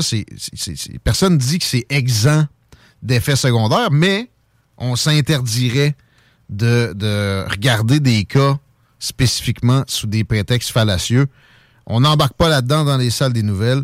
On va faire le tour de, son cas avec Carole Avoine qui pense qu'elle a eu des problèmes de santé à cause du vaccin AstraZeneca. Bienvenue dans les salles des nouvelles, Carole. Allô, bien, merci. Merci d'être là. Et là, je voudrais commencer avant tes épisodes de problèmes de santé qui, qui tournent autour beaucoup de la paralysie de Belle qu'on décrira. Mais euh, je veux connaître tes opinions sur la vaccination précédemment. Est-ce que tu avais, peur au moment d'aller te faire vacciner? Est-ce que tu as été obligé ou sinon tu perdais ton emploi? Comment tu, tu percevais la situation COVID en général? Étais-tu une complotiste avant l'épisode problématique? Parle-nous de ta vision de tout ça là, en quelques, quelques mots ben, en une minute. Je te dirais que j'étais loin d'être complotiste parce que, premièrement, j'ai tous mes vaccins euh, de toute mon enfance et ceux, les suivants. Euh, mes, mes enfants sont tous vaccinés. Alors, euh, côté complotiste, côté vaccin, non. Mais. T'es pas une anti-vax fondamentaliste depuis ah, longtemps du tout. Non. C'est ça. Puis le vaccin COVID, ben, je l'ai pris parce que, premièrement, j'avais confiance en, en mon gouvernement puis en toutes euh, les, affaires de, vaccins, comme on dit, vu que j'avais déjà tout pris mes autres vaccins. Oui, généralement, ça ne tente pas de pogner de tétanos, puis on est allé, puis on est bien content, là, mettons. C'est ça. pas posé plus de questions que ça, mais bon, OK. Exactement. Tu étais dans ce genre d'état d'esprit-là, et... Euh, est-ce que, est que pour le travail, tu devais y aller ou tu serais allé ben pareil? Parle-nous de, cette obligation-là. Ben en fait, euh, j'étais pas obligée par le travail parce que il était, euh, j'ai été un an sans travailler pour euh, autre problème de burn-out, genre. Puis quand que j'ai voulu me, retrouver un autre travail, mais moi j'habitais en Beauce, puis en Beauce, ils commençaient à demander beaucoup les vaccins pour travailler. Tout ça. Fait que moi j'ai décidé ben, d'y aller. J'ai dit comme ça, ben ça me bloquera pas pour ma, ma, recherche d'emploi. On niaisera pas avec ça, on y va. Et au moment de la vaccination, est-ce qu'on t'a donné le choix? parce que je sais que bah, c'est l'AstraZeneca qui t'a été ben non, ben en fait, moi j'ai euh, j'ai fait la demande quand que M. Dubé avait euh, avait sorti pour les les, les 50 ans les 50 ans et moins qu'on avait le droit d'aller chercher les 45 ans plus, je crois, qu'on avait le droit d'aller chercher le AstraZeneca parce qu'il restait des doses et tout ça. Là. Fait que moi j'avais réussi à avoir un rendez-vous dans les 400 000. Là. OK. Euh, et ça s'est ça s'est passé dans un centre de vaccination, dans une pharmacie? Dans un centre de vaccination à Saint-Georges. Et est-ce que tu étais nerveuse au moment de recevoir ça? N'ai pas l'impression que c'est le cas. OK. Bon, commençons le récit de tes problèmes de santé. Sur le coup, est-ce que tu as eu un, contre-effet, euh, une fièvre, un problème avec le, le muscle du bras? Qu'est-ce, comment tu t'es senti? J'ai absolument rien eu. Une petite chose, une petite affaire de fièvre un soir, ça a été tout. Ça a été la seule chose pour les 20 premiers jours. C'est ça. Ça, ça c'est bien, ça semblait bien se passer. Euh, puis, là, c'est quoi, un matin, tu t'es mis à avoir des spasmes euh, un soir? Un soir, avant d'aller me coucher, à un moment donné, euh, ça, me, ça s'est mis à me tirer dans l'oreille. Puis, ça, ça, a pris deux secondes, deux secondes et quart, puis ça a commencé à, je commençais à sentir une, certaine tension dans, dans mon visage, là, dans, ou, le, menton, ou la bouche, je commençais à sentir une certaine tension. Fait que ça a resté comme ça. J'ai dit, je vais aller, m'aller me coucher, peut-être que c'est parce que je suis fatiguée. Souvent, il y a bien des problèmes de santé qui se règlent avec une bonne nuit de sommeil. C'est ça. Et là, le lendemain matin? C'est le lendemain matin, quand je me suis levée, là, là, euh, c'était, c'était pogné. c'était, est-ce que c'était, ça avait empiré? Oui. Peux-tu nous décrire le, summum? Parce que je sais que depuis, ça s'est un peu amélioré. Mais le, pire moment de, ta paralysie de Belle, c'est bien de ça dont on parle? Oui, oui. Les sept premiers mois, je te dirais, ça m'a pris sept mois avant de réussir à fermer mon œil, avant d'avoir une petite amélioration. Une petite amélioration. T'étais plus capable de fermer ton œil? Non, j'avais plus rien du côté gauche qui fonctionnait. J'ai passé un électromyogramme, ce qui veut dire qu'ils te mettent des, des, petites aiguilles dans, sur les nerfs dans le visage, puis ils te donnent des petits chocs électriques pour voir s'il y a encore du courant qui passe. Puis moi, il n'y avait absolument rien. Là. OK. Oui, c'était une, paralysie de belle de grade 6 qui appelle sévère. Est-ce qu'il y a un grade 7? J'ai pas l'impression. C'est le summum? Ben, un, grade, un grade 7, dans le fond, c'est quand tu as le, visage qui va s'affaisser. Moi, j'ai eu la chance de ne pas avoir le visage qui s'affaisse. OK. Jean Chrétien est atteint de ça, d'ailleurs. La bouche croche de Jean Chrétien, c'est une paralysie de belle, mais c'est un grade inférieur à celui que tu as vécu. Oui, ben c'est une séquelle, dans le fond, de sa paralysie qui est arrivée. OK, lui, ça n'a jamais. C'est ça, il y avait l'affaissement, puis c'est jamais revenu. Mais il, y a, des, bon, il, était, il est capable de contrôler le reste. Toi, dans ton cas, euh, les améliorations, ça s'est fait avec quoi? C'est des exercices de physio ou? Si je te disais que normalement, j'avais un suivi en ORL, normalement, j'aurais dû avoir euh, euh, être dirigé vers un physio ou un, kinésiologue. OK que j'ai jamais eu. Bon. On, va rentrer dans le domaine médical. Là, c'est touché. Je veux pas qu'on nomme de nom, mais on va pouvoir percevoir euh, un malaise. Oui. Que moi, en, t'écoutant, je me suis rendu compte, puis en lisant aussi le rapport d'un gestionnaire de Sius sur le bon un incident, puis tes, demandes, euh, ça, ça transparaît grandement qui sont pas à l'aise. Notamment, ils disent plusieurs choses à la fois. Euh, et j'ai vu dans la littérature que l'AstraZeneca, c'était pas, pas le vaccin qui causait de la paralysie de Belle, c'était plus les vaccins à ARN messager. Mais toi, t'as pas eu la COVID, t'as pas eu d'autres événements entre Moi, eu le vaccin. J'ai eu la COVID, mais euh, après, là. C'est ça, entre le vaccin et le début de tes symptômes. Entre le, vaccin et le début de tes symptômes, il s'est rien produit pour toi. T'as pas de, de, ça dans, ta, dans ton arbre généalogique rapproché. Euh, non. C'est donc euh, quelque chose qui a des chances d'être lié au vaccin parce que oui. pour d'autres vaccins, puis notamment ceux à ARN messager pour la COVID, c'est dit dans la littérature scientifique. Euh, AstraZeneca a été épargné par ça généralement. Peut-être qu'il y a des cas, peut-être que tu en es un. Euh, mais bon. Mais en général, les vaccins qui sont anti-grippe, genre, euh, tous les vaccins qui sont anti-grippe peuvent causer des paralysies de c'est ce qu'on m'a dit. Ah bon? D'accord. Et là, ta première, ton premier contact avec les services médicaux, est-ce que ben, tu nous le racontes, s'il te plaît, puis est-ce que tu as mentionné d'emblée, la, t'avais-tu ça en tête tout de suite? Oui, ben moi, quand je suis arrivée le, 13 mai au matin euh, à l'urgence, le, médecin d'urgence que j'ai vu, euh, c'est la première chose que je lui ai dit. J'ai dit, regarde, j'ai eu un vaccin, ça fait 20 jours aujourd'hui. Mhm. Euh, j'ai voulu sortir mon papier pour qu'elle le mette dans mon dossier et qu'elle voit que quelle date que j'avais eu mon vaccin. Elle n'a jamais pris, elle a jamais pris mon papier. Ben c'est ça. Le vaccin ne pouvait pas causer de tort. C'était puis aussi ceux qui s'en rendaient compte que ben oui, il y a des effets secondaires dans, dans, dans la vie, dans tout. On avait cette espèce d'omerta là pour qu'on continue à convaincre le plus grand nombre de personnes pour euh, bon éviter des morts dans leur raisonnement. Alors, c'est ce que peut-être ce qui s'est produit chez le médecin qui t'a accueilli en premier. Par la suite, raconte-nous, je vais te laisser le crachoir, euh, ton parcours dans le, système médical, le système de santé ici, avec ça. Ben, c'est ça. Par la suite, ben, j'ai eu mon suivi avec l'ORL. Euh, quand je suis arrivée à mon premier rendez-vous en ORL, là, je lui ai demandé, j'ai dit, bon, j'ai demandé au, médecin de l'urgence si ça peut avoir un rapport. Euh, j'ai dit, là, je vous, je vous, le redemande à vous. Elle me dit, le, médecin m'aurait fait comme réponse, euh, ben, dans le fond, tu, pourras, tu vas pouvoir prendre pareil ta deuxième dose parce que ça sera pas le même vaccin, ça va être plus sécuritaire. Au lieu de vous parler des possibilités que le vaccin ait causé ça, on vous a parlé de votre deuxième dose qu'il fallait pas l'éviter, là.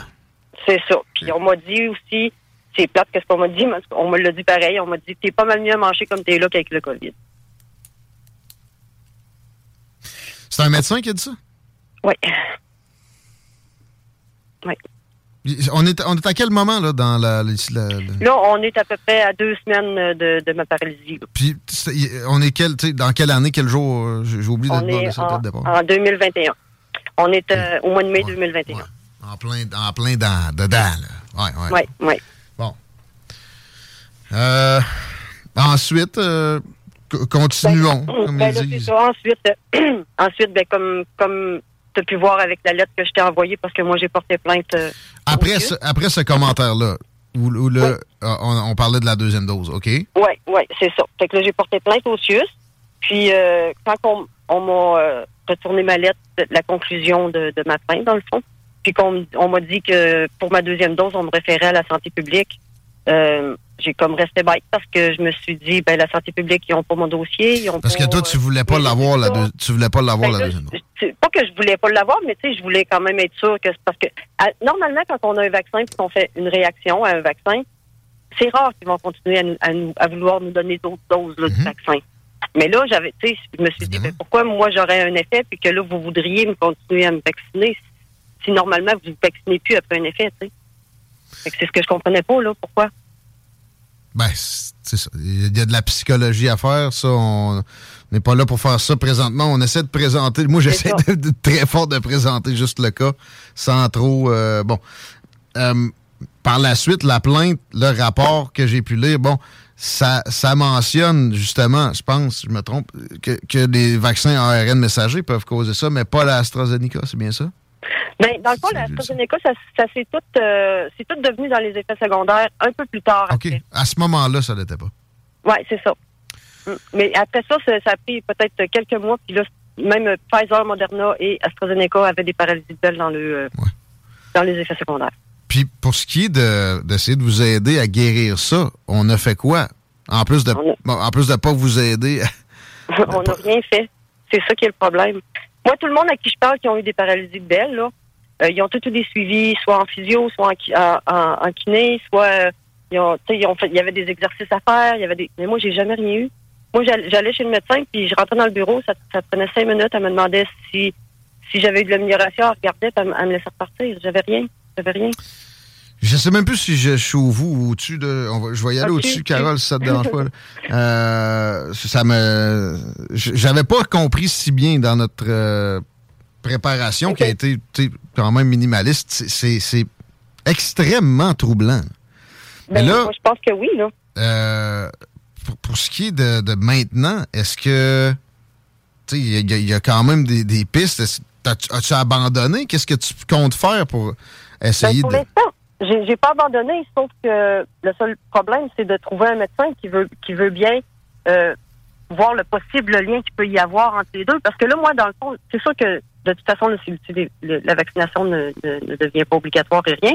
Mais euh, faut, faut dire que la première année que j'avais ma paralysie, euh, j'étais un an sans travailler, un an sans salaire, un an sans, sans rien. J'ai pas eu le droit de demander d'indemnisation, j'ai pas eu le droit de d'avoir de l'aide du gouvernement. Je veux répéter, toi, c'est pas juste la, la, bouche croche à Jean Chrétien. T'étais pas capable de fermer ah. ton œil. Fait que là, il coule en permanence. Ben, euh. moi, là, présentement, 22 mois plus tard, ce qui me reste en séquelles, c'est une paralysie de grade 3. Ce qui est une paralysie de grade 3, c'est que mon œil, il faut que je le tape à toutes les nuits pour dormir parce que sinon, je pogne des crampes à la bouche puis veut, veut pas, ça, ça devient incommodant. J'ai perdu une capacité, une capacité de mon ouïe de l'oreille gauche, une capacité de mon œil de, mon œil droit, euh, gauche. Euh, quand que je mange, mon œil il pleure tout le temps. Quand je sors dehors, qu'il fait soit soleil ou qu'il vente, mon œil pleure. J'ai perdu la moitié dans ma bouche, la, moitié de mes, papilles gustatives, genre euh, du côté gauche, c'est fucké. Ça, soit que ça goûte le métal, soit que ça goûte rien, soit que ça goûte pas bon. j'ai des spasmes qui se passent à la journée longue du côté gauche de mon visage, de l'œil, aller jusqu'au cou. la seule chose qui va peut-être pouvoir ben, aider ce problème-là, ça va être des injections de Botox qui vont être à recommencer aux 3 5 mois si mon visage l'accepte. OK.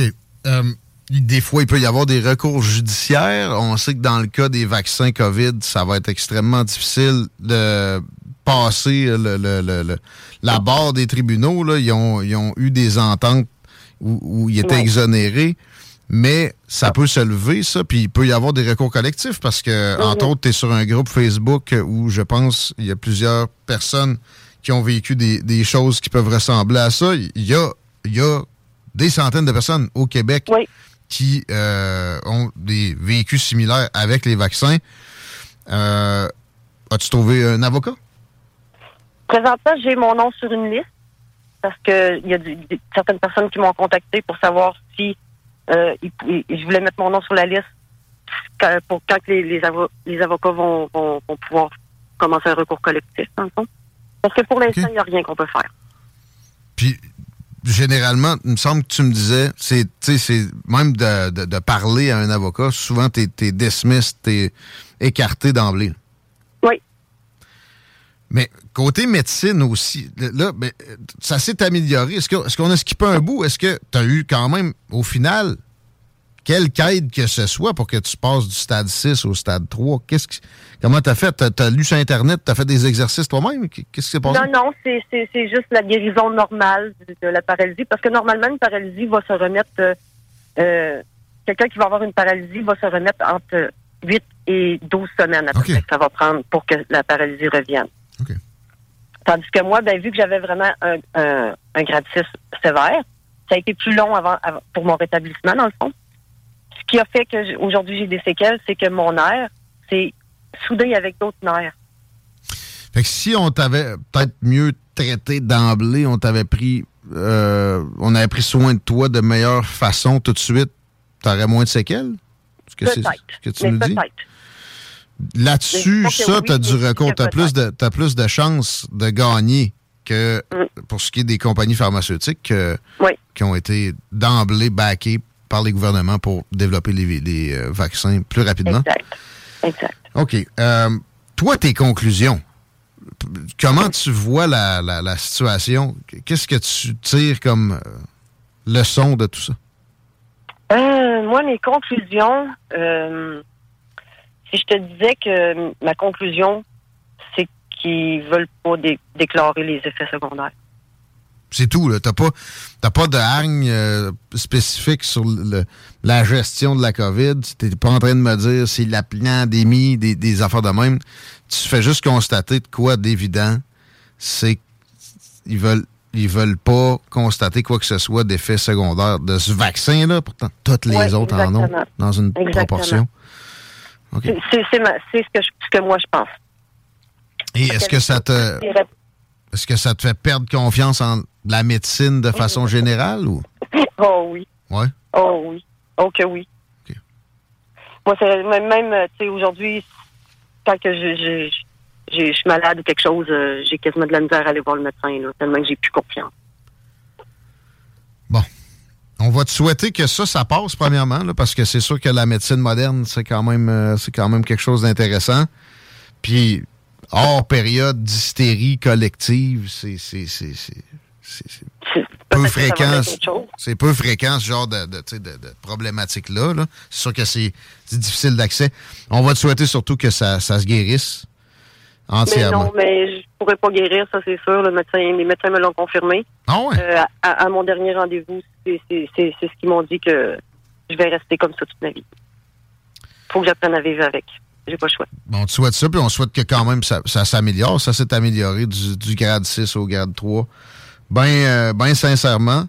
Puis, euh, si tu as d'autres informations qui viennent à ta connaissance, on serait preneur. On va amener ça à connaissance de notre auditoire, Carole. Merci. Il n'y a pas de problème. Merci beaucoup. Merci. Carole Avoine, qui, ceux qui ont manqué le début, euh, a une paralysie de belle grave 20 jours après avoir reçu AstraZeneca. Oui, il y a des effets secondaires à ces vaccins-là. Puis oui, faut que les personnes qui les ont vécus puissent être amenées à la connaissance du public. Ça s'appelle le consentement libre et éclairé et c'est fondamental pour une médecine optimale. Mais en même temps, ça aurait pu être pire. Elle aurait pu avoir le COVID. Ah, ils ont dit ça. Ça n'a pas de crise de sang. C'est là que j'ai perdu si je la vous voyais ou je la tutoyais. Ah, ça n'a plus de sens. Ça n'a plus de sens. tu rentres à l'hôpital, tu fais annoncer que tu as le sida. Ah, ça pourrait être pire, tu aurais pu avoir le cancer. Voyons, tu me niaises, tu Chris. Ça n'a pas de sens. c'est pas vrai, là. Je suis désolé, là.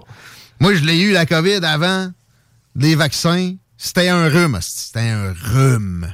Puis c'était même pas. J'ai eu des rhumes pire que ça. J'ai eu une grippe dans ma vie. C'était dix fois pire que la COVID. Puis pour la plupart des gens, la COVID, il y a une date de fin à ça.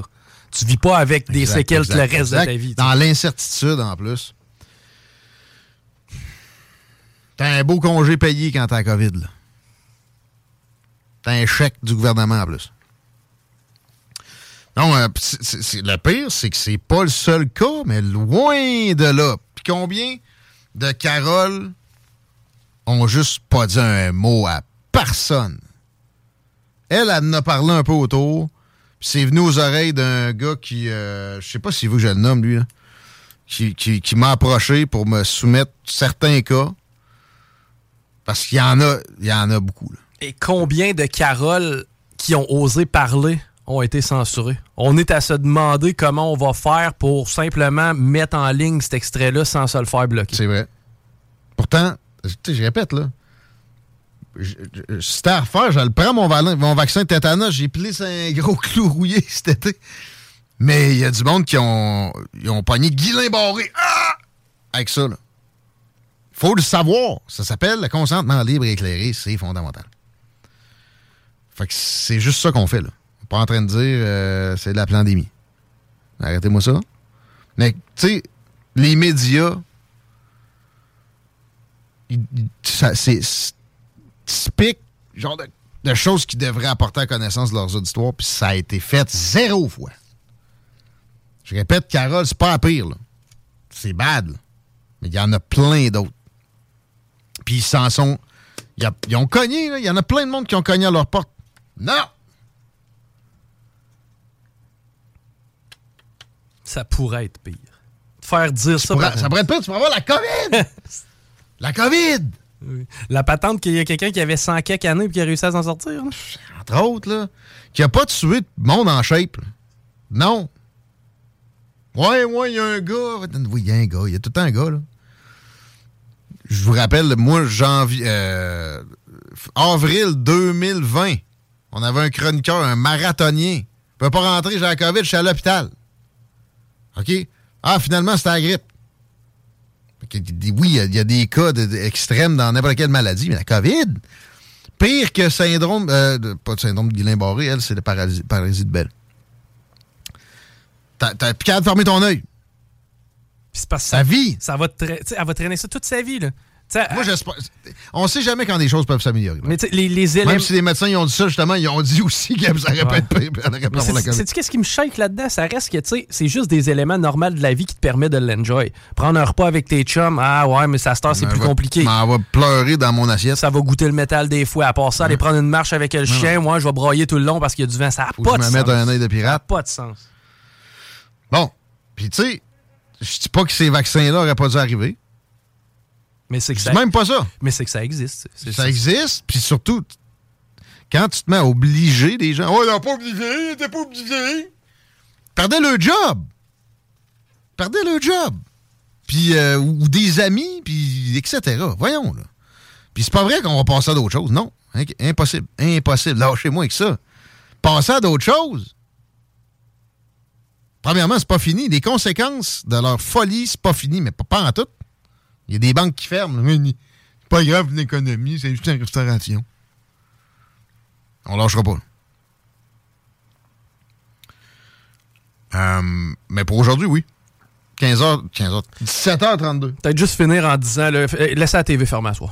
Honnêtement, avec les, détails, les, derniers détails qu'on a, entre autres, c'est des discussions entre François Bonnardel et Pascal Bérubé. Ce qu'on parlerait, c'est, oui, des morts. On parlerait sur une distance de 500 mètres que les gens auraient pu être happés et on parle euh, d'enfants, entre autres. Ah.